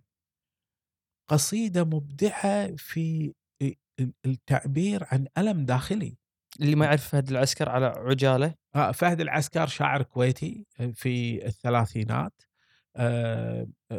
خيرة من كتب القصيدة الكلاسيكية القديمة في الكويت. و آآ هو أصيب بال العمى وتوفى في آخر حياته يعني يقال نتيجة ال الخمر اللي كان آآ تعاطاه وأدمن عليه، أنا ما أدري إذا هو أدمن الخمر والّا لأ، ولكن هو تعاطى الخمر وتوفى صغير. آآ عَلّ أن مرض الاكتئاب اللي كان يعاني منه آآ كان أحد أسباب وفاته يعني. ولكن فهد العسكر في قصايده آآ ال ال كمية الألم اللي كان يحاول يصيغها من خلال كلماته أكبر دليل على شلون إنه وأنا مقتنع إن فهد العسكر كان مصاب بال مرض الاكتئاب. طب بس طبعا بالثلاثينات ما كون أكو أحد ما في أحد إيه، ممكن يشخص يشخص هالحالة. المرض هذا هم كل اللي ركزوا عليه إنه هو آه، واجه ال- الأفكار في المجتمع ال- يعني اللي كانت مسيطرة على فكرة ال- الأفكار المجتمعية فيما تخص علاقة المرأة بالرجل وهالأمور هذه أو مو المرأة بالرجل علاقة يعني وضع المرأة في المجتمع فهو تكلم ضدها وشربه للخمر فكانت هذه المواجهة اللي وجه فيها فهد العسكر ومات فقير مسكين في غرفة في آه، سوق المباركية يعني. آه، فال... وحرقت قصايده يعني كلها معظمها حرق. اللي, اللي ظل ما استطاع الأستاذ عبد الله زكريا الأنصاري أن يلقطه يسار يمين هو اللي أنقذ لنا تراث فهد العسكر. ولا 90% منه حرق حرقة زوج إخته يعني. فال بس ما, ما هو عفوا ما أدري مو مو موضوعنا بس إيه. بشكل سريع لأن كان يتكلم عن المرأة يعني كان كان يخدش حياء معين ولا لا لا لا لا هو ما ابدا ولا كان بس مشكلة- ملتزم يعني هو كان ضد المجتمع في كيف يعامل المرأة زين فهذا كانت واحدة من الأشياء اللي الشعر في حد ذاته كان غير مقبول في المجتمع الكويتي أساسا في ذاك الوقت وكان يرى أنه يعني ليس آه، شيء صالح أو محترم. آه، الشغلة الثانية طبعا شربة للخمر. آه، تحوله من يعني كان هو يؤم الناس في المسجد اللي يؤم فيه أبوه كان يؤذن كذا آه، تحوله إلى الشعر كان غير مقبول. فكل هالأمور هذه كان صراحة يعني في التفكير في القضايا المجتمعية سابق آه، عصره إذا صح التعبير. وهذه كانت غير مقبولة آه، في المجتمع. لكن فهد العسكر إذا في طبيب نفسي قرأ قصيدته سواء المغناه اللي غناها شادي الخليج آه الله يذكره بالخير ويحفظه ويشافيه ويعافيه أو القصيدة كاملة لأن يعني شادي الخليج اقتطع جزء من القصيدة ما غناها كاملة. اللي يقرأ القصيدة كاملة كف الملام أي كف الملام. هي ما اسمها كف الملام إحنا كف الملام هذه إيه انشهرت فيها. اي انشهرت فيها. آه، ما أدري شنو اسم ال- القصيدة أساسا فهذه القصيدة يوم يقراها طبيب نفسي أو أي شخص عنده آه، معلومة حول الطب النفسي راح يشوف كمية الألم الموجودة في هالقصيدة هذه اللي يستطيع أن يحطها في إطار الاكتئاب اللي كان يعاني منه. حتى فهد العسكر في أكثر من قصيدة له يتكلم عن علاقته بالخمر يقول انه يعني واحدة من القصائد أنا ما أحفظ الشعر لكن أتذكر قصص الشعر، فهذا العسكر يتكلم في قصيدة من القصائد يقول إن ربعي يوم يشربون الخمر يعني يكونون مستانسين وكذا أنا ما ما في لذة عندي في الخمر، أنا أشرب الخمر عشان بس الليل يمشي عشان يروح. فهذه أيضا يعني واضح فيها كمية الاكتئاب اللي كان يعاني منه فهد العسكر. ولذلك يعني آه، إبداع آه، فهد العسكر رئيسي في وصف الألم في وصف شعوره هذا الداخلي بالألم. فنتج من آه، هذه يعني هذه القيمة. لو أروح لجانب آخر يعني مثلا صلاح جاهين رحمة الله عليه أعلم ما أقدر أكون قاطع ولكن صلاح جاهين أعلم إنه ما يعني مات منتحر. والانتحار يا في فترة آه، يعني اكتئابه الشديد. مرة ثانية على عجاله جملة بسيطة منه صلاح جاهين. مم. صلاح جاهين هو رائد مسرح العرايس في العالم العربي. هو اللي سوى المسرح العرايس كان رسام كاريكاتير. ويكتب سيناريوهات مالت مسرح العرايس.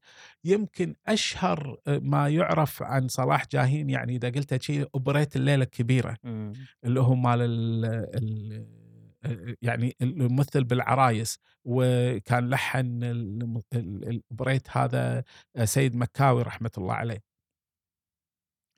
صلاح جاهين كان يعاني من مرض ثنائي القطبية، فكان يدخل أحيانا في اكتئاب ويدخل أحيانا في الانشراح أو اضطراب الهوس الوجداني.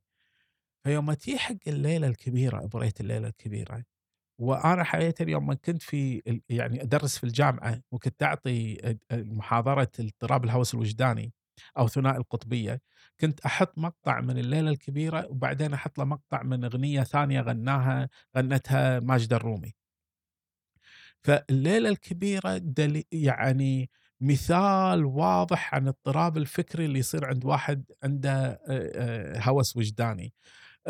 الدنيا وردية وناسة وبعدين ين- يطمر من موضوع لموضوع ويدخل في هذا ويدخل في هذا ويصف بشكل دقيق جدا أشياء الواحد الآخر ما يقدر يشوفها.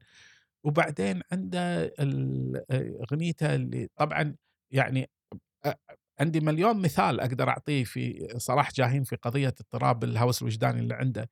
آه، لكن يعني مثلا المثال الآخر اللي هو في آه، آه، الاكتئاب يوم الأغنية اللي غنتها ماجدة الروم اللي يقول ساعات أقوم الصبح قلبي حزين أطل برا الباب ياخذني الحنين. اللي شريته ضاع واللي شريته ضاع واللي لا, لا اللي شريته راح واللي لقيته ضاع. فيتكلم يعني عن الفراغ الموجود داخله وانه ماكو شيء يعني ماكو شيء يستحق ال- الحياة.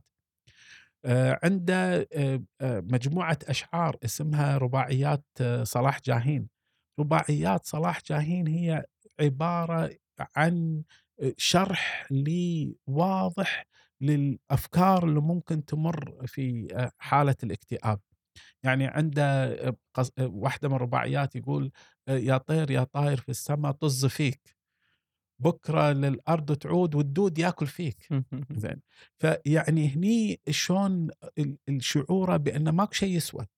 لأنه كان في حالة اكتئاب وهكذا أمل دنقل صلاح عبد الصبور نرجع في الكويت آه، صقر شبيب آه، فهد بورسلي آه، كل هؤلاء الناس اللي أبدعوا في المجال الأدبي والثقافي كان في محرك لهذا الإبداع من خلال ما يعانون فيه من داخلهم من أحاسيس ومشاكل نفسية.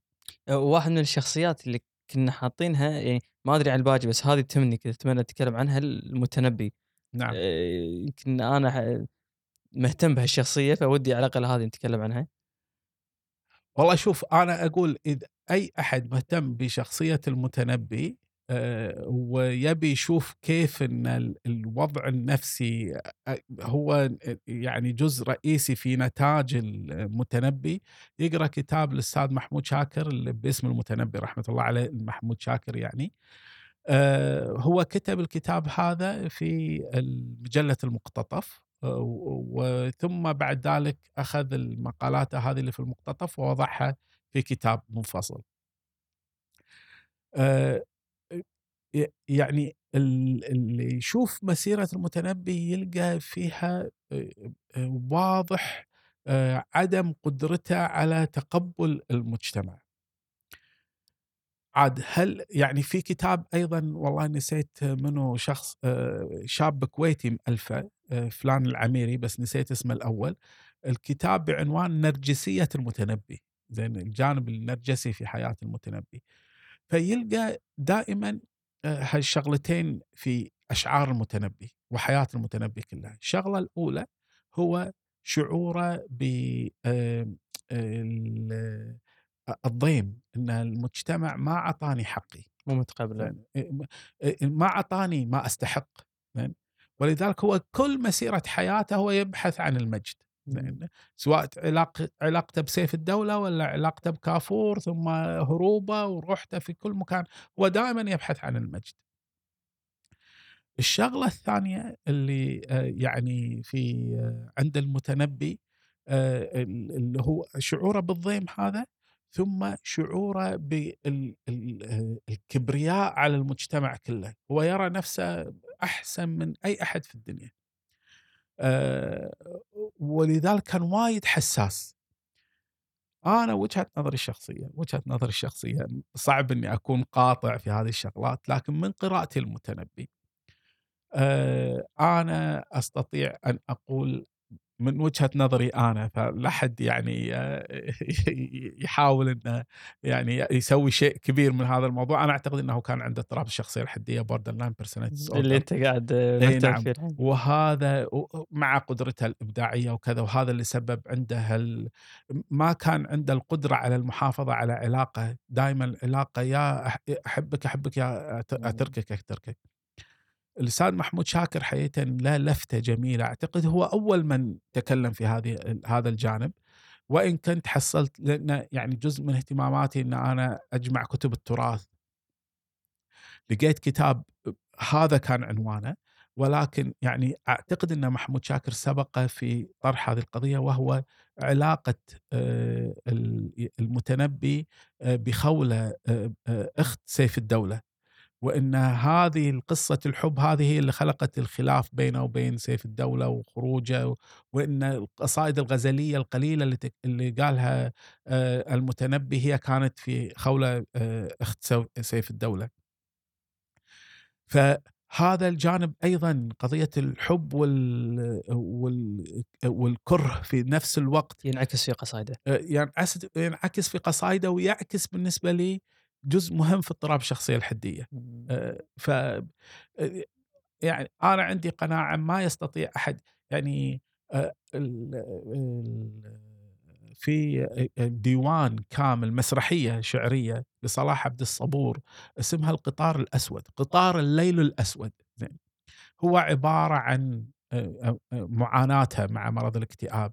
وشعوره ب آه، آه، يعني بالألم هذا وإنه هو أقل من غيره. مسرحية الحلاج لصلاح عبد الصبور مسرحية شعرية آه، يوم ما قريت صحيح هو ماخذ من الأحداث العامة لقصة الحلاج إطار لهذه المسرحية ولكن اللي يتعمق في قراءة آه، آه، مسرحية الحلاج المسرحية الشعرية للحلاج لصلاح عبد الصبور آه، يرى بكل وضوح ان صلاح عبد الصبور كان يعرف مشكلته وليس مشكلة الحلاج مو مشكلته الحلاج الحلاج كان مثال ولكن هو يعرض مشكلته الخاصة آه، هو. آه، وصلاح عبد الصبور يعني آه، آه، مات في لحظة كان قاعد مع ربعه وقبل أنه يصير آه، يعني رئيس المجلس الثقافي في مصر وفي فترة عبد الناصر فهم رأوا أنه هو تنازل للسلطة وكذا فضغطوا عليه وزوجته إلى اليوم يعني لفترة قريبة تقول أنا ما عمري لن أسامح يعني هالأصدقاء هذيلا فطلع من ال- القعدة هذه جت له سكتة قلبية وتوفى. فهذا كمية إيش كثر هو آه، يعني كان يشعر بألم آه، مم. داخله وخوف من باكر والمستقبل. ف آه، وأنا مستعد. كل شخص مبدع ممكن أتكلم آه، عن المتنبي يمكن ليش أميل حق هالرأي؟ لأنه يوم يا يرثي أخته أعتقد قال له ما ما أذكر ما حافظ القصيدة بس أتوقع مطلعها يقول يا أخت خير أخ. يعني حتى يوم يا يمدح. يا أخت خير أخ. نعم. طبعا يعني ال- الدكتور الاستاذ محمود شاكر آه، عفوا رحمة الله عليه يعتقد طبعا هو ينفي قضية التنبي يرى أنها صح، يعني مشكوك فيها. لهما إيه تهمة الصقت فيه. والفت كتب كثير يعني ضده ومعه وهذا الكلام. فهو ينفي هذا وهو يعتقد إن مشكلة آه، المتنبي الرئيسية اللي تأيد نظريتي في انه عنده كان اضطراب الشخصيه الحدية إن مشكلته الرئيسية انه هو ما حد يعرف أبوه هم قالوا أبوه سقى وكذا لا لا هو يقول لا لا هو ابن يعني شرف من الأشراف من نسل الرسول صلى الله عليه وسلم يعني من الأشراف ولكن أنكر هذا النسب لسبب أو لآخر يعني ما عاش بنقص طول فعاش بإحساسه بالنقص هذا طول حياته وهذا النقص هو اللي خلاه دائما يعني في هذا الاضطراب. بخيل جدا يعني كان في الفلوس يعني كل همه يجمع فلوس وبعدين ما يسوي فيها شيء يعني وكذا يعني. فالخربطة اللي في حياة المتنبي صراحة بالنسبة لي تؤيد نظريتي إنه كان مصاب باضطراب الشخصيه الحدية. وهذا الاضطراب الشخصيه الحدية أدى لهذا الإبداع يعني. أنا بكون صريح مع كل اللي طالعنا إحنا عندنا قصة كنا نحاول نلزقها بموضوعنا بس كانت صعبة. بس أنا أنا وعبد الله على الأقل وايد مهتمين بهالقصة. خا- خارج سياق الموضوع بس قصة بالنسبة لنا نختم فيها يمكن حلوة. آه، اللي هي قصه حتحوت. دكتور حسان حتحوت رحمة الله عليه. شوف هذا هني حقيقة أنا يعني يمكن آه، ال- المدخل يوم من صار الحوار مع آه، عبد الله في آه، قبل إعداد لهالحلقة هذه ما أدري شلون يا الكلام ولكن هي قضية ال- الآن اللي نحن نصوره أنها في صراع ما بين العلم والدين. يعني وهذا يمكن بدأ في صراع الكنيسة مع العلم في فترة من الفترات. أنا حقيقة ما أشوف أن هناك صراع ما بين العلم والدين. هو صراع بين العقليات العلماء وعقليات أهل الدين أو المشايخ أو كذا. وإحنا نحتاج إلى الشخصية البفر اللي تسوي هذا التوازن آه، في آه، العملية. أوضح مثال على ذلك هذه القصة اللي آه، اللي حضرتك أشرت لها للدكتور حسان حتحوت. وقتها الدكتور حسان حتحوت كان في الكويت وكان رئيس قسم أمراض النساء والولادة في مستشفى الولادة وكان في نفس الوقت هو عضو في المجمع الفقه الإسلامي. وظهرت قضية آه، أطفال الأنابيب. ظهرت أطفال الأنابيب طبعا أثارت الجانب ال- الآخر يعني مشايخ الدين في لا وكذا وصار الربط في قضية إن في أوروبا مع أطفال الأنابيب بدأت قضية اللي هي بنوك الحيوانات المنوية وبنوك البويضات أنت تروح آه، يعني تبيع آه، حيواناتك المنوية ذيك تبيع بويضاتها تحفظ بطريقة معينة آه، والله أنا أبي طفل فيعطونك من هالبويضات وكذا وفي فيلم حتى انطلع على هالكلام هذا أعتقد اسمه الميل مان ولا ما أدري شو اسمه إنه هو صار عنده آه، 500 600 ولد نتيجة هذا وشنو أدى ال- الخربطة. فطبعا المعلومة وصلت بهذا الشكل إنه يعني راح يصير في تخالط أنساب وكذا فطلع معاها التحريم. في قضية إن هذا لا ما يجوز هذا زنا وتخلط أنساب والأمور هذه كلها. آه، دكتور حسان حتحوت بحسه العلمي وبحسه الديني في نفس الوقت هذا يعني شاف الجانب الآخر اللي هو قضية آه، آه، أهمية هذا المستكشف الطبي الحديث اللي ينقذ في أسر يعني ما ما جاهم أولاد نتيجة وجود عوائق معينة تؤدي إلى آه، هذا إلى الحمل والإنجاب. الأطفال الانابيب حل لهذا الأمر. فراح في مجمع الفقه الإسلامي قال لهم وين وجهة نظر الاعتراض؟ قالوا له ان تخالط الأنساب وكذا وهذا قال لهم شنو تعريف تخالط الأنساب؟ قالوا له حيوانات منوية مو من الأب وهذا أو البويضة مو من نفس الزوجة وكذا فهذا زنا. قال آه يعني إحنا القضية أنا قاعد أختصر ال- الحوارات. إذا القضية إن إحنا نضمن إن الحيوان المنوي يكون من ال- الزوج والبويضة من ال- الأم. وإحنا وقالوا له مو بس هذا بعدين يعني يوم يلقحونهم يحطونهم في رحم قال آه ويرجعون لرحم الأم ذاتها هل يعني إذا أنا خذيت الحيوان المنوي الان من الأب والبويضة من الأم ولقحناهم ورد ورديناهم إلى ال- ال- رحم الأم هل التلقيح في أنبوبة اختبار ولا في في أي مكان خارج الرحم في مشكلة شرعية؟ قالوا لا ما في مشكلة شرعية. المشكلة في أن لازم يكون الحيوانات المنويه من الزوج والبويضة من الزوجة والرحم هو رحم الزوجة. قالوا له- قال لهم أوكي ممتاز. اذا إحنا نصر على إن الحيوانات المنوية من الأب والبويضة من الأم وتعود إلى ال- هذا. فبدأوا يتكلمون في الاشتراطات اللي لازم تنحط. من الاشتراطات اللي حطوها إنه والله ما يعني ما نعطيك والله إحنا التست تيوب ونقول لك روح البيت جيب لنا حيوانات منوية لا. إحنا ناخذ عينات الحيوانات المنوية في المستشفى عندنا في الغرفة اللي إحنا مجهزينها زين في هالمكان هذا تعطينا الحيوانات المنوية. ال- البويضة من الأم راح ناخذها في نفس اليوم من آه، الأم. مو مثلا والله ناخذ الحيوانات المنوية اليوم وباكر ناخذ ال ال ونتعامل مع حالة واحدة في اليوم فقط عشان نضمن إن لن يحدث آه، آه، أي تخالط. ولها آه، علامة معينة ويعني تحفظ بطريقة معينة ثم تعاد إلى ذات الأم. فيوم وضعوا الاشتراطات هذه كلها تم الموافقة على السماح بأطفال الأنابيب. واليوم يعني كم من الأسر بعد فضل الله سبحانه وتعالى آه، حلت لهم هذه المشكلة بهذه الصورة وتخطوا مشكلة عدم الإنجاب. بهذا التوازن اللي حدث من رجل عنده فهم واضح للعلم وعنده تقدير ووضوح أيضا في التعامل مع القضية الفقهية. فاذا يعني قصة الدكتور حسان حتحوت هذه قضية مهمة جدا في قضية التوازن ما بين الأمرين. لأن إحنا مشكلتنا اليوم إن الصراع موجود من هو المهيمن أو صاحب القرار النهائي أو الكلمة النهائية. آه، رجل الدين دائما عنده الإحساس بان آه، يعني آه، أنا اللي لازم تكون لي السلطة النهائية والكلمة النهائية. فأنا عشان أسوي الشيء هذا فأنا لازم أسيطر على مالوت العلم لأن مالوت العلم يبون يسيطرون علينا. وأيضا يعني أنا مو قاعد أقول إنه والله العلماء وكذا لا لا هم يرون دائما يستخفون بوجهة نظر رجل الدين. وإن أنا أبي أسيطر عليه.